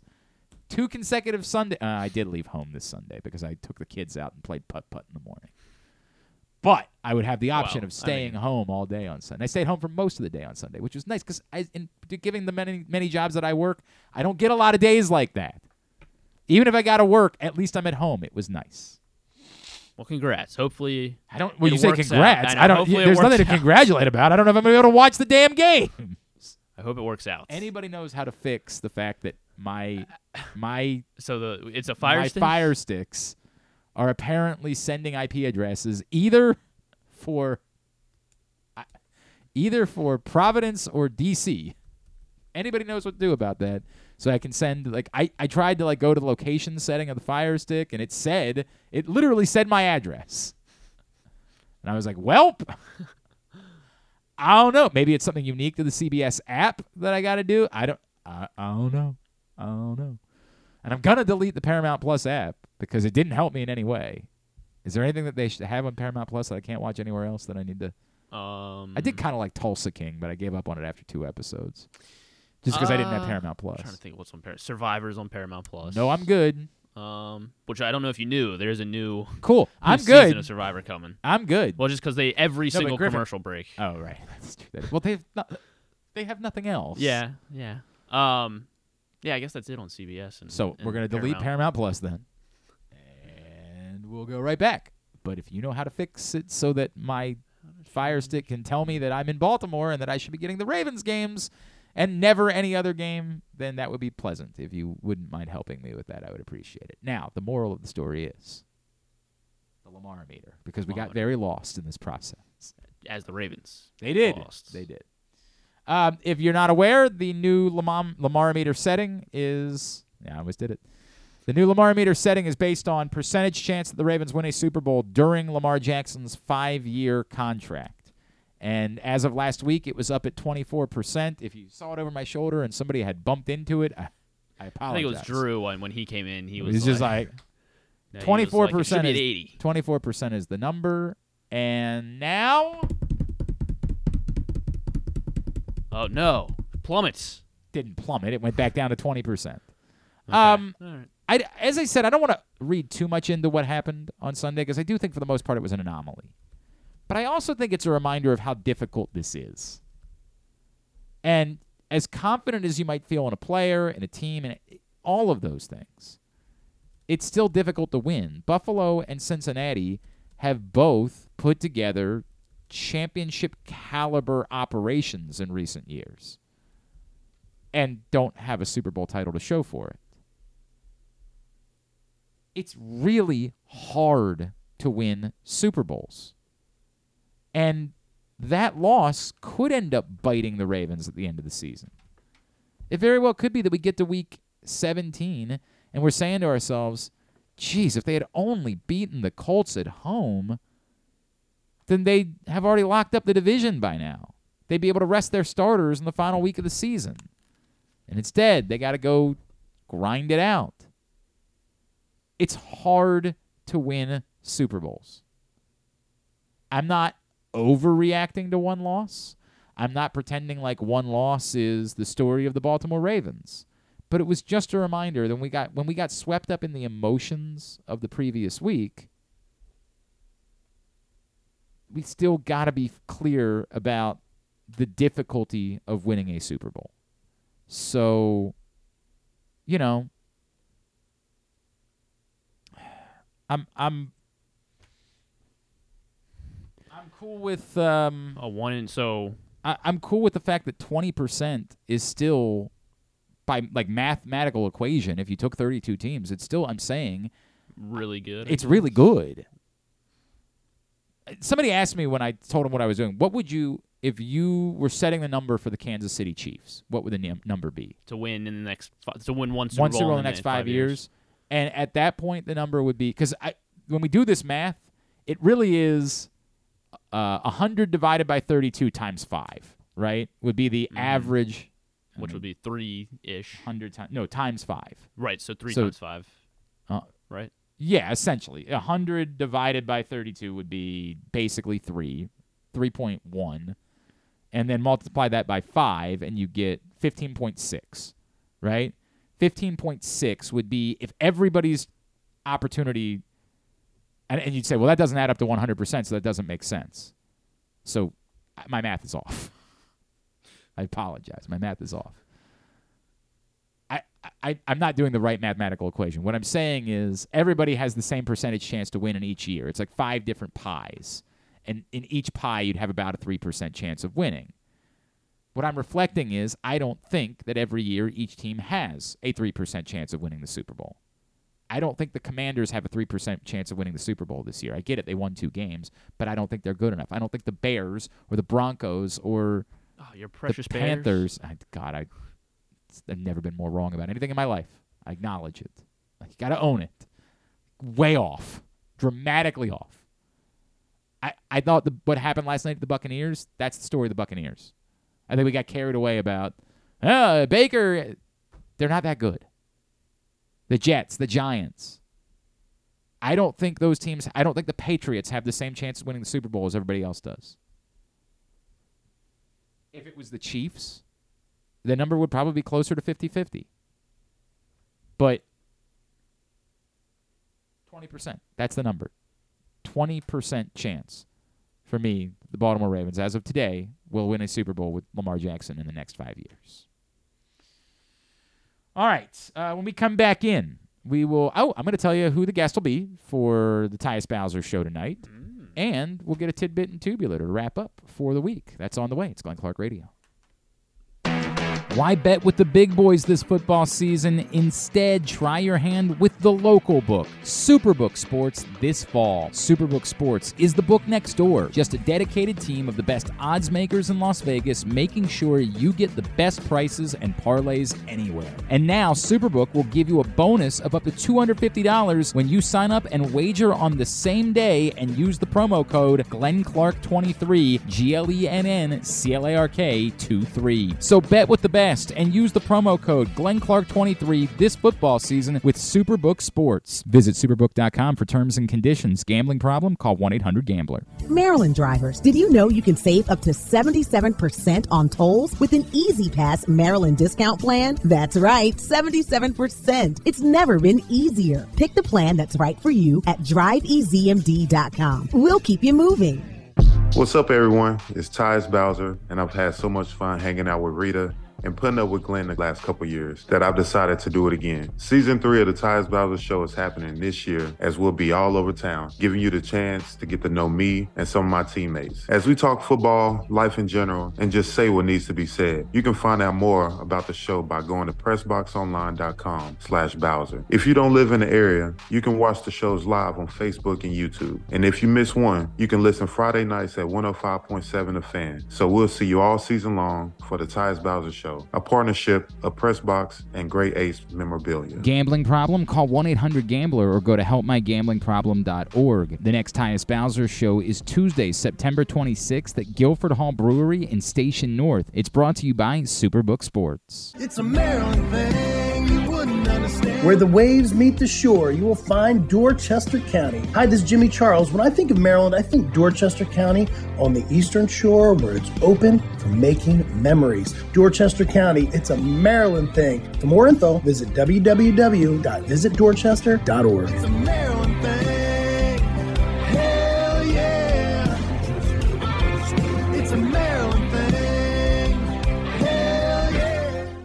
The Baltimore County Police Department is now hiring with competitive salaries, including for experienced police officers, starting salaries between over $68,000 and over $82,000 based on your prior service time, accepting up to seven years of service times with only six weeks in the academy, minimum of two years prior experience. And police cadet starting salaries at over $32,000 must be between the ages of 18 and 20, but you can apply starting at 17 and a half. Must have a high school diploma or GED equivalent at the time of the hire, U.S. citizen at the time of the hire, and a valid driver's license. So if you have a passion for service and want a career for life, now is the time to join the Baltimore County Police Department. Call 410 887 5542 or visit joinbaltimorecountypd.com. Picking a restaurant to try for the first time? Let's look at the Costas Inn. Here's a few checklist items quality of the food, check. Quality of service, check. Does restaurant have plenty of free parking? Check. And finally, does restaurant have delicious steamed crabs, crab cakes, crab soup, and specials galore? Check, check, check. Costas Inn, 4100 North Point Boulevard. They check all the boxes. Visit Harford County this fall. Celebrate arts across Harford September 15th through the 30th with dance, theater, music, and visual arts. September 29th through October 1st is the largest Italian festival in Maryland, featuring entertainment, cooking demonstrations, a bocce tournament, and family fun. If you're headed to the Maryland Five Star, stay and play in Harford County. While you're there, enjoy the scenic views atop the King and Queen seats and experience pumpkin patches, corn mazes, and fall brews along their Harford Light Innovation Trail. For more info, head to visitharford.com. Maryland open. What company has the expertise to make your home healthier by purifying your air and killing all viruses, allergens, and bacteria? AJ Michaels, Heating and Air Conditioning in Baltimore and Annapolis. AJMichaels.com. Sure, Glenn may be in his 40s now, but he looks just as good as he ever has, and he's still as sharp as he ever was. And I say both those things without even a shred of irony. Find out for yourself right now by watching the show at facebook.com slash pressboxsports or youtube.com slash pressboxonline. All right, back in here on GCR tonight. Um, had some uh, some shifting around, but Tyus was able to come through with a uh, great. Uh, and I, I don't want to say backup plan, guess, but I had told you something earlier in the show, and this is the backup plan. Tyus Bowser show from Guilford Hall Brewery in Station North. Myself, Rita, Tyus, and our friend Michael Pierce is going to be the guest, a veteran Baltimore Ravens defensive tackle, and you just heard him here on GCR last week. Um, really fun, given everything that Michael Pierce has gone through in his career and being back with this team now and taking on a bigger leadership role. That'll be a fun uh, conversation. So tonight, Tyus Bowser, Ravens defensive tackle Michael Pierce will be the guest. We will be at Guilford Hall Brewery in Station North starting at 7 o'clock. It's all brought to you by Superbook Sports and HelpMyGamblingProblem.org. The Tyus Bowser Show, a partnership of Pressbox and Grade 8's memorabilia. Find out more, PressBoxOnline.com slash Bowser. But a veteran Raven joining the show tonight. Michael Pierce will be out with Tyus Bowser. Hope that you can come join us for that. And if you can't, you can always watch the show, facebook.com slash pressboxsports or tomorrow at youtube.com slash pressboxonline. And it'll be available. You'll hear it throughout the week here on GCR and Friday night on 1057 The Fan. All right. So that'll be tonight. Looking forward to that. Um, I feel like, oh, Kyle Van Noy Yeah. Coming in for another visit today. Uh, given the fact that the Ravens currently have, you know, Tyus is still out for another week, at least. I mean, we don't know that Tyus is back for Week Five, but you know, when we asked him about it, he certainly hinted around. It's always a very awkward thing because like you're the Ravens have a very clear rule: you're not allowed to talk about it, right? And so I'm trying to find coded ways to talk about it with Tyus. Like, so hey, Ty- if you missed it from the first show, it was like, Tyus, if I was like thinking about when to wear my Tyus Bowser jersey, do you think like week five maybe would be a good week for that? And he was like, Yeah, that sounds like a good week for that. I'm like, All right, so like week five maybe is the week that we do. He's like, Yeah. So that's what we're planning Against on. the but it- Steelers, but it- definitely want yeah, to right. show your Tyus Bowser support that week. But at least one more week without Tyus Bowser. We don't know about Odafe Oweh. We now don't know about David Ojabo. They in a bind. Mm, yeah. So Kyle Van Noy comes in for a visit and might have to play on Sunday, which ain't great, but that's where we are. Kyle Van Noy in for a visit. Uh, it's the second time he's been in for a visit with the Baltimore You Ravens. don't trust uh, Jeremiah Moon and it couldn't even be Malik Hamm because Malik Hamm's got to be on IR for another week too, right? Um, Kyle Van Noy. anyway, I mean, like, look, Jeremiah Moon's probably gonna have to play too. That's hopefully a Not even supposed to be here today. Thank you, thank you, thank you, thank you. Ah, little ham, little ham-fisted. But Yeah, yeah. little ham-fisted. I'll get better at it. You'll get better. We got to work on that for everything that we're doing. Yeah. We got to work on, you know, especially with the soundboard. I was like, it's not something we've prioritized in the past, but I do like that evolution of a show Mhm. that you can add in because then people start like when you walk around town. Whenever you do a show where like sounds are, you'll be walking around town and somebody will start yelling the sound at you because they just love it a lot. So I would like to get this show to that point, but you know, we got a lot of moving pieces. I understand it's difficult. All right, so Kyle Van Noy comes in for a visit. Anything else we didn't talk about? Uh, I think that was. I mean, I, I the Bengals did get on in the win column last night. I, I don't know. I really don't know. It wasn't overly impressive. Their defense was much better than you know anything else was. I I was stunned at the Rams clock. Like every time you think that your team can't manage a clock, Tutu Atwell's first touchdown should have counted. Just because it was cool. Well, yes, and also I, I mean, it was oh well, my right, fantasy but it was matchup. it shouldn't have actually counted. Proctor had Tutu I- Atwell too. Well, you got the one I- touchdown later, didn't you? He um Didn't he have yeah a yeah touchdown? yeah he had a Yeah. touchdown later, but I needed both. Oh, you needed two. I needed both. So Proctor had Which Atwell. I beat John in our league. I beat John Proctor Oh, by oh, how by a about that? half by about a point and a half. I think. All right, I said well- I needed DeVonta Smith to get five and a half points. He got six. Thank goodness. Jeez. So apparently Proctor had Atwell in another league Mm-hmm. because we're at trivia last night, and he looks up and he's like, "Yes!" and then I turn around, I'm like, "Are we sure that was a touchdown?" And he's we're watching it, and like we're not paying attention at all to trivia at that moment. Uh, not a lot of sports last night in trivia. We finished in third. Oh God, the final question sucked. It I'll wasn't. give It, it, right, wasn't so let me- politics for you. Uh, I did get a politics one, and I looked into this. It was, uh, it was about Wales and- no, it was who are the two who are the two candidates that Richard Nixon defeated in the '68 and '72 elections. And one I knew it was Hubert Humphrey, but it still took me a minute to get to Hubert Humphrey. The other one I just said, I don't know, guess McGovern, and it happened to be McGovern. Well So done. I Well we done. stumbled into that one. Um, we had a, a so-so night, but the two things were the sports one, which was also worded terribly. The sports one was of all of the quarterbacks who played in the NFL last week, who has the most career passing yards. So And- essentially, and, like they were trying to say week two, but because it was like it read like last weekend, so it read like they were talking about this week. So then we're sitting there like, well, does does the guys that play on Monday night count? Or what they were trying to say was week two of everyone who played in week two.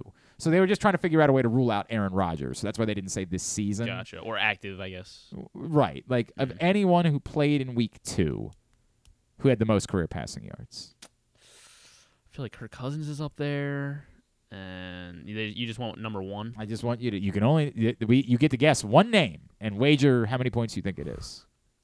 Uh, man, so more or less active guys, most career passing yards. I know Mahomes. Everyone who started in week two. Yeah, everyone who started in week two. Um, what? I, I must be Russell Wilson. That would have been a good guess, and it was one of the names we had on the table, but it's certainly not the correct answer. Certainly not the correct. and the only reason why it was on the table is because we didn't know, based on the wording of the question, if last night's game c- counted. Because the obvious answer, is oh Matt Stafford. Matt Stafford, Mm. of course, is the answer. And as soon as we knew that that wasn't the issue, then of course we It was turned Stafford. to Matt Stafford. Got it. Hundred percent is Well, the correct good job. answer. And you wagered a million. Uh, you're only allowed to wager up to five.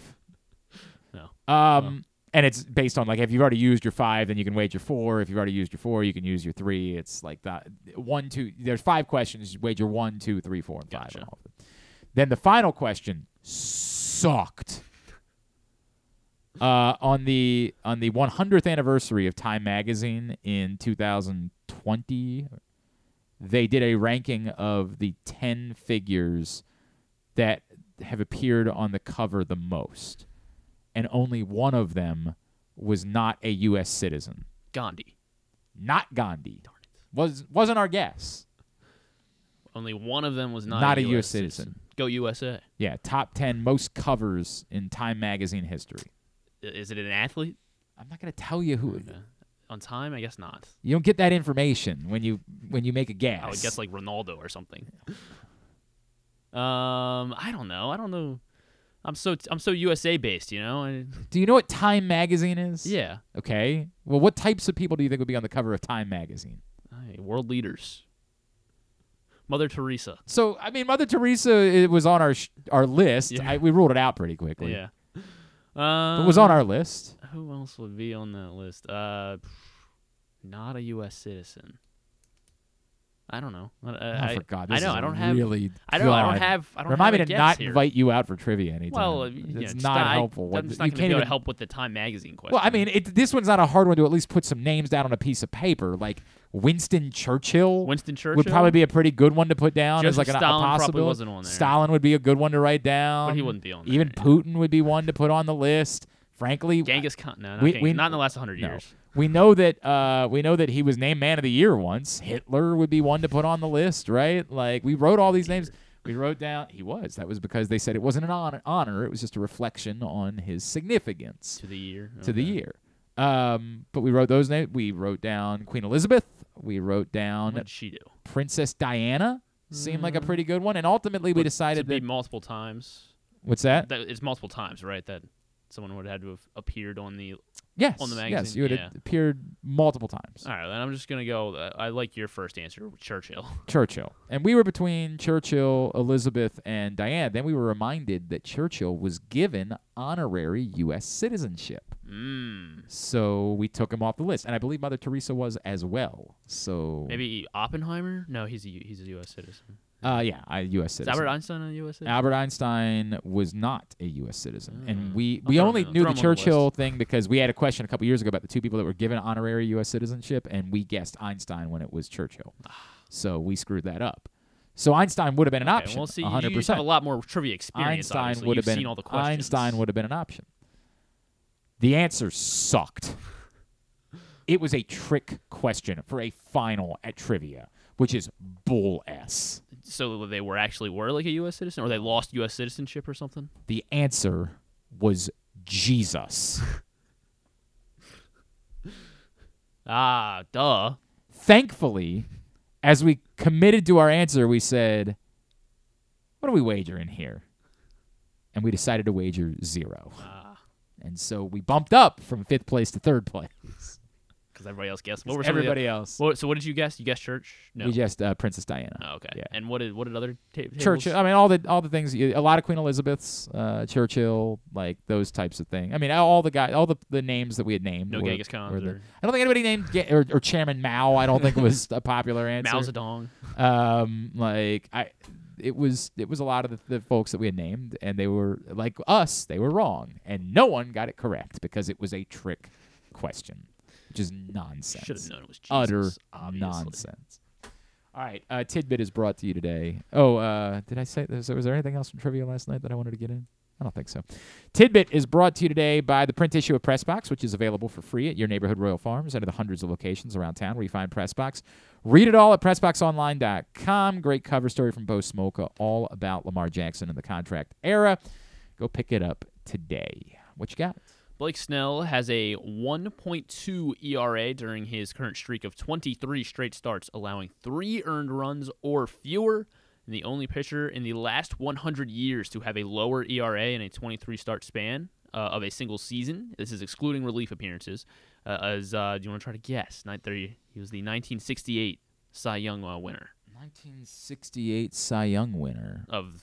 Do I give you the league? Yeah, he won a Cy Young in '68. As a reliever? No, no, not as a reliever. I'm like, what are- Not as a reliever. And he so had so read the read the thing again. 23 straight starts uh Uh-huh. with an ERA lower than 1.2. So then how did Blake Snell come into play? Because he's doing, he's currently on this streak. But he's not start. Oh God, I'm sorry. I, you know what I? You know what just happened in my brain? What? I made Blake Snell Josh Hader. Oh. That's what happened. I'm not even kidding. Oh my God. Kind of works, yeah. No, but Padres, you know why it was because we talked about the two of them together so much. Oh yeah. My brain just turned Blake Snell into Josh Hader. So if I'd said Josh Hader, you would have thought I was talking about Blake Snell as well. I don't know. I don't know what my brain would have done with that. But in my like because remember we talked so frequently about the idea of the Orioles acquiring the two of them. Like I suddenly made them one person. It's the damnedest thing. All right. Um About to think they're both on the Orioles and 68 68 uh, not Palmer. no, not Palmer. Was that the year that Denny McLain won both uh, Cy Young and MVP? Mm, it, maybe it was. He he is not the answer to this question. Okay. but 68. Sandy Koufax. not Sandy.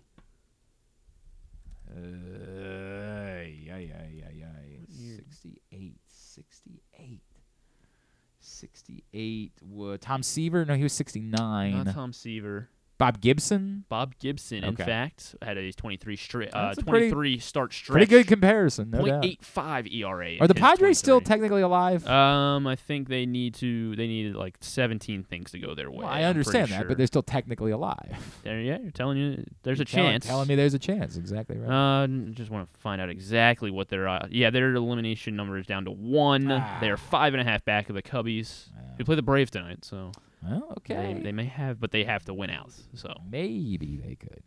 Josh Allen uh, threw an interception over uh, or against the Commanders. Uh, still not had consecutive starts. Wow, I didn't realize how many teams are still alive. The Giants are still alive. Yeah, they don't wild card. Well, the Giants are in a similar boat. They're a half. right. I get ahead. it. I get it. But they're still alive. Like I didn't realize how many teams are still alive. I understand that like Miami is really the only other team that could. Since yeah. It's some. It would take bizarro world stuff for Cincinnati at this point. Like Miami's the only team that could rock the apple cart over there, whereas obviously so in the, the, Phillies American, can still miss somehow. Wow. Yeah, I guess they can. oh, that would take that would again. take it would take the Padres to win out and everybody Yeah. else to lose out. Yeah, that would take something extraordinary.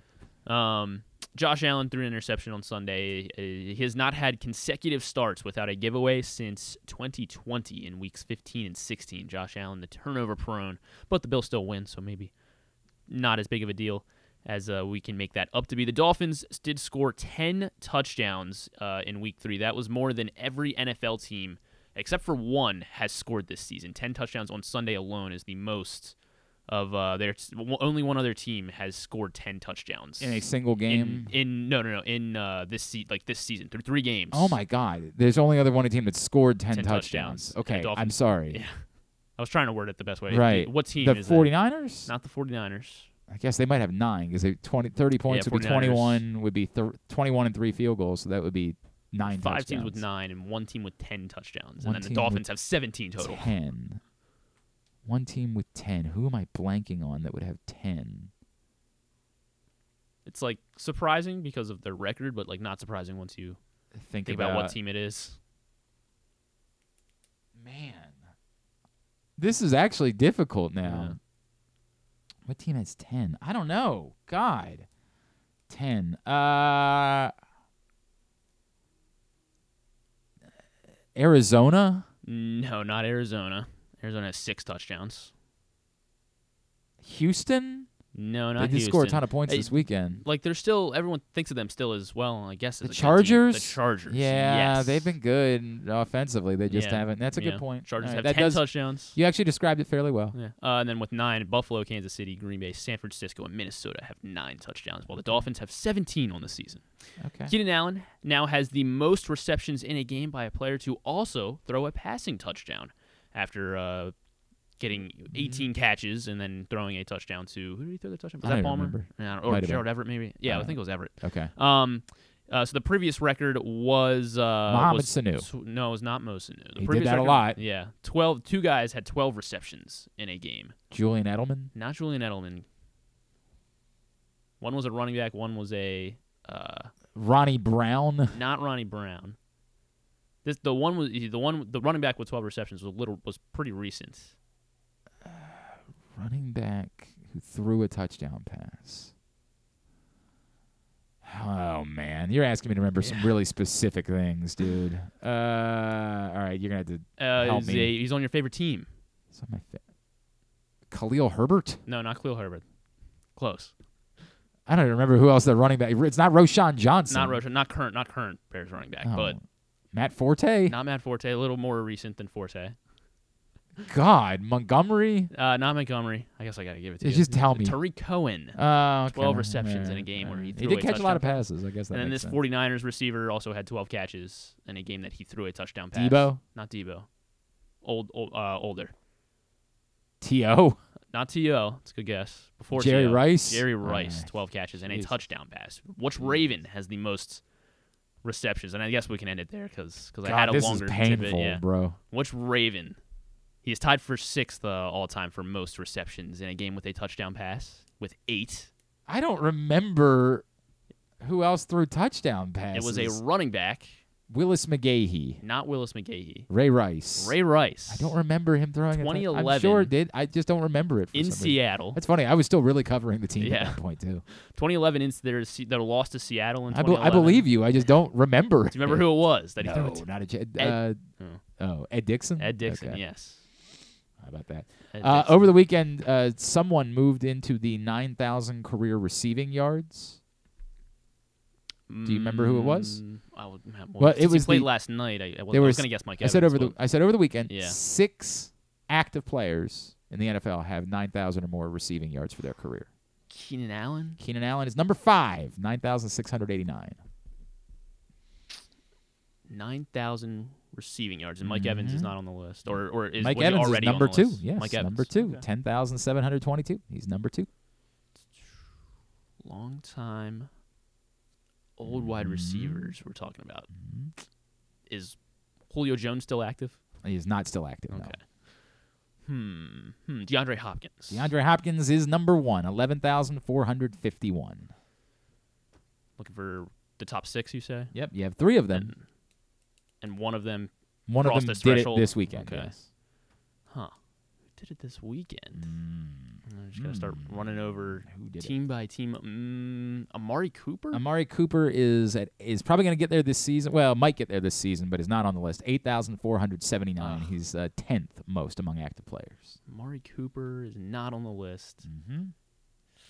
Is Odell Beckham on the list? Odell Beckham is at 7,433, 13th most among active players. Hmm. Hmm. Hmm. Hmm. Who else would be on this list? Mm-hmm. You got Davante Adams. Davante Adams is number four, 9,959. So he will about to, about to hit 10,000. Yeah, That's yeah. Tyler Lockett. He's not on the list. Tyler Lockett is number 16 at 7,203. Let's see. Let's see here. Uh, not definitely not not Brandin Cooks. Definitely. Brandin Cooks is closer than you realize. Brandin Cooks Oh. is number eight on the list, Wow. 8,655. Not Brandin Cooks. Go with uh. No, I mean all these guys are so young. Because AJ Brown, I mean AJ Brown will get there one day. AJ One day he's gonna Brown, I don't even there. see But him. they're they're I mean they're both yeah, very they're both very Brown young. is 4,730, number 32. he is on the list. Um, oh, man, nine thousand. One of these you should be kicking yourself over. The other one Probably. is because you missed the part where I said players with Oh. 9,000 receiving yards. Ekeler. No, Not Ekeler. nine thousand I don't know receiving where yards. Ekeler would be on this list. Yeah. Um, Ekeler is number 50, 3,495. wow. So so so the- Players. oh oh Travis Kelce. Travis Kelce, of course, is number three, 10,439 yards. And you're missing the person who crossed the threshold this weekend. How did I not Probably one that you should Yeah. kick, kick yourself over. Who crossed this stat this or Uh-huh. this threshold? Nine thousand receiving yards in their career had to be.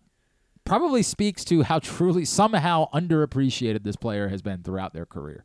I said Keenan Allen. You did say Keenan Allen, who I would also argue is underappreciated. Yeah. Um, Thielen, Adam Thielen. Not Adam Thielen. it's so funny. Oh God, that you, when you when you realize who it is, six thousand eight hundred ninety three yards Hmm. for Adam Thielen. underappreciated guy. Uh huh. And he must be Despite being a mega superstar, He's a mega superstar. he's a mega star. Who am I forgetting here? Uh, what conference? AFC. AFC wide receiver. Yes. Um, mega superstar in the. Oh, give me a second. Give me a second. Give me a Oh, second. Give me a second. Give me a second. I said DeAndre Hopkins. Uh huh. And I uh, mm, not gonna be a Colts. Uh huh. um, I'm trying to go team by bad, team man. here. Um, uh, Stefon Diggs. Stefon Diggs Stefon somehow. Diggs. Of course. Crossed the threshold Diggs. this weekend, 9,991 or 9,091 yards for his career now. Stefon Congratulations, Stefon Diggs. Former Terp. All right, uh, Tib- that was bad. Tidbit was also brought to you today by your local. Toyota dealer, buyatoyota.com. The Toyota Tacoma comes in a range of models and trim lines, so you can choose the perfect Tacoma to reflect your unique personality and driving habits. Check out buyatoyota.com for deals on new Tacomas from your local Toyota dealer today. Tubular is brought to you by the Baltimore County Police Department. Looking forward to October 28th at the Public Safety Building, 700 East Joppa Road in Towson. Going to be a great day. Trunk or treat event for the kids. Just a nice, safe event for kids to get their costumes on and go get candy. Plus, if you've been thinking about joining the Baltimore County Police Department or just even have questions about opportunities that might exist, not only can you show up and ask questions, but if you decide that it's the moment, you can do it all right there on the spot. Agility test, written test, application process. Perfect day if you just want to have some touch with the uh, community and the Baltimore County Police Department.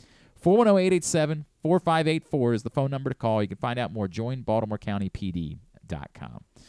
Uh, all right, Orioles National Short Series opens up tonight in Baltimore. Josiah Gray on the mound for the Nats. Kyle Bradish for the Birds. 6:30 on MASN for the Orioles broadcast. MASN 2 for the Nationals. MLB Network Dodgers Rockies at 3, Rangers Angels at 9:30, TBS Cubs Braves 7:20, Astros Mariners at 10. Uh, WNBA playoffs continue tonight on ESPN. Sun Liberty game two at eight. Wings Aces game two at ten. Preseason hockey, and then uh, the USA Network for WWE NXT tonight at eight. Some non-sports highlights. So there's like three or four weeks of preseason hockey. I get. I don't know, Griffin. Wow. It just started on Saturday, so I don't. You know. Stuff is slowly coming. I mean, the back. season goes for 11 months. Like, New episode of Welcome to Wrexham tonight on FX. Uh, God, dancing. I don't. If you all have not seen the episode about Paul Mullin's son of Welcome to Wrexham, holy f! It's the best television I've seen in a very long time. It's Hmm. incredible. Is that one you can just pick up right you in the just middle pick of it? Like, up Wrexham? I feel like you'd be well served to watch it. From, I think you'd be capable of watching, but I feel, dude, Wrexham is so good. Um, it's worth investing time with Wrexham. It's it's just like it's it's so much different. It's funny because you're gonna make the comparison to Ted Lasso. It's heartwarming. It's it's special, man. It's a special television program. Uh, Dancing with the Stars, season 32 on ABC tonight, as they're they're trying to push all these reality shows. Now they don't have to, fortunately, as everything Right. should be coming Right. back. Lele Pons, Jamie Lynn Spears on Dancing with the Stars, Adrian Peterson Okay. on this season of uh, Dancing with the Stars. Sure. Uh, what else? Savior Complex uh, is a new like quick docu series on HBO. It's about Renee Bach, who went to Uganda to try to treat a bunch of you know n- malnourished Ugandan children, Okay. and ended up not doing that because she is not medically uh, certified to do this at all, and it became a big thing where people were like, Jesus yeah, Christ. yeah. And it kind of dives into that, I guess, white savior complex is the point of this. It's on HBO at nine I o'clock. know that I want to watch that. New episode of Only Murders and uh, the penultimate episode of Ahsoka, as well as Only Murders for their respective seasons. All right. on Probably, probably time for me to start getting into Only Murders. Yeah. This is a tough time of year for me to make more time for TV. I should have thought about that in the summer. Tuesdays and well, I guess yeah, Tuesdays you got ties about. Yeah, you're right. It's a tough time. Yeah. Tough time. All right. Uh, Tubular was also brought to you today by Superbook. Again, the code is Glenn Clark 23 Superbook.com or the Superbook app. Use it. You get a same day first bet match up to $250. Win or lose. And Glenn Clark 23 is the code. Thanks to uh, Josh Charles. Thanks to Joe Serpico. And thanks to Jon Meoli. We'll get all that up in the greatest hits section of the Oh my God, it's so good. tab at glennclarkradio.com. Cal Ripken Jr. joins us on the program tomorrow. Looking forward to that as always. Uh, Jeff Newman from the Maryland Five Star will be checking in with us and previewing uh, the event, which we're only a few weeks away from at this point now. I guess Drew, maybe. Mm, maybe we'll see. Of all the weeks that Right. it wouldn't be the end of the world if Drew couldn't make it, this would be very high on the list of weeks that would be just. Although he certainly wants to talk about the stupid Ryder Cup. Oh yeah, you're right. All right, uh, so that's tomorrow on GCR. Anything else? Uh, stuff and things. Killing it. Yeah. Killing it. Well, Yeah. what does that mean? Well, no, yeah. Work, yeah, yeah. Well, okay. stuff and things. You made it seem like you're about to tell me some good news. Yeah, there, I know. right? I, don't- I don't know why, I- why I said oh, that. Oh, good. Even more deflating. Thanks everybody at Pressbox, all of our great sponsors and partners: Live Casino and Hotel, the Maryland Five Star, AJ Michaels, the Baltimore County Police Department, Royal Farms, Costas Inn, Superbook Sports, Dorchester County, the Baltimore Orioles, Birdland Sports, E-ZPass MD, Harford County, your local Toyota dealer, buyatoyota.com. Tyus Bowser Show tonight. Join us at Guilford Hall Brewery and Station North with Tyus and Michael Pierce. We'll see you at 7. Have a great Tuesday night. Oh, thanks to uh, Griffin at Griffin underscore Bass. Follow us at Glenn Clark Radio, Twitter, Instagram, and TikTok. Have a great Tuesday evening. Go Birds. Duke sucks.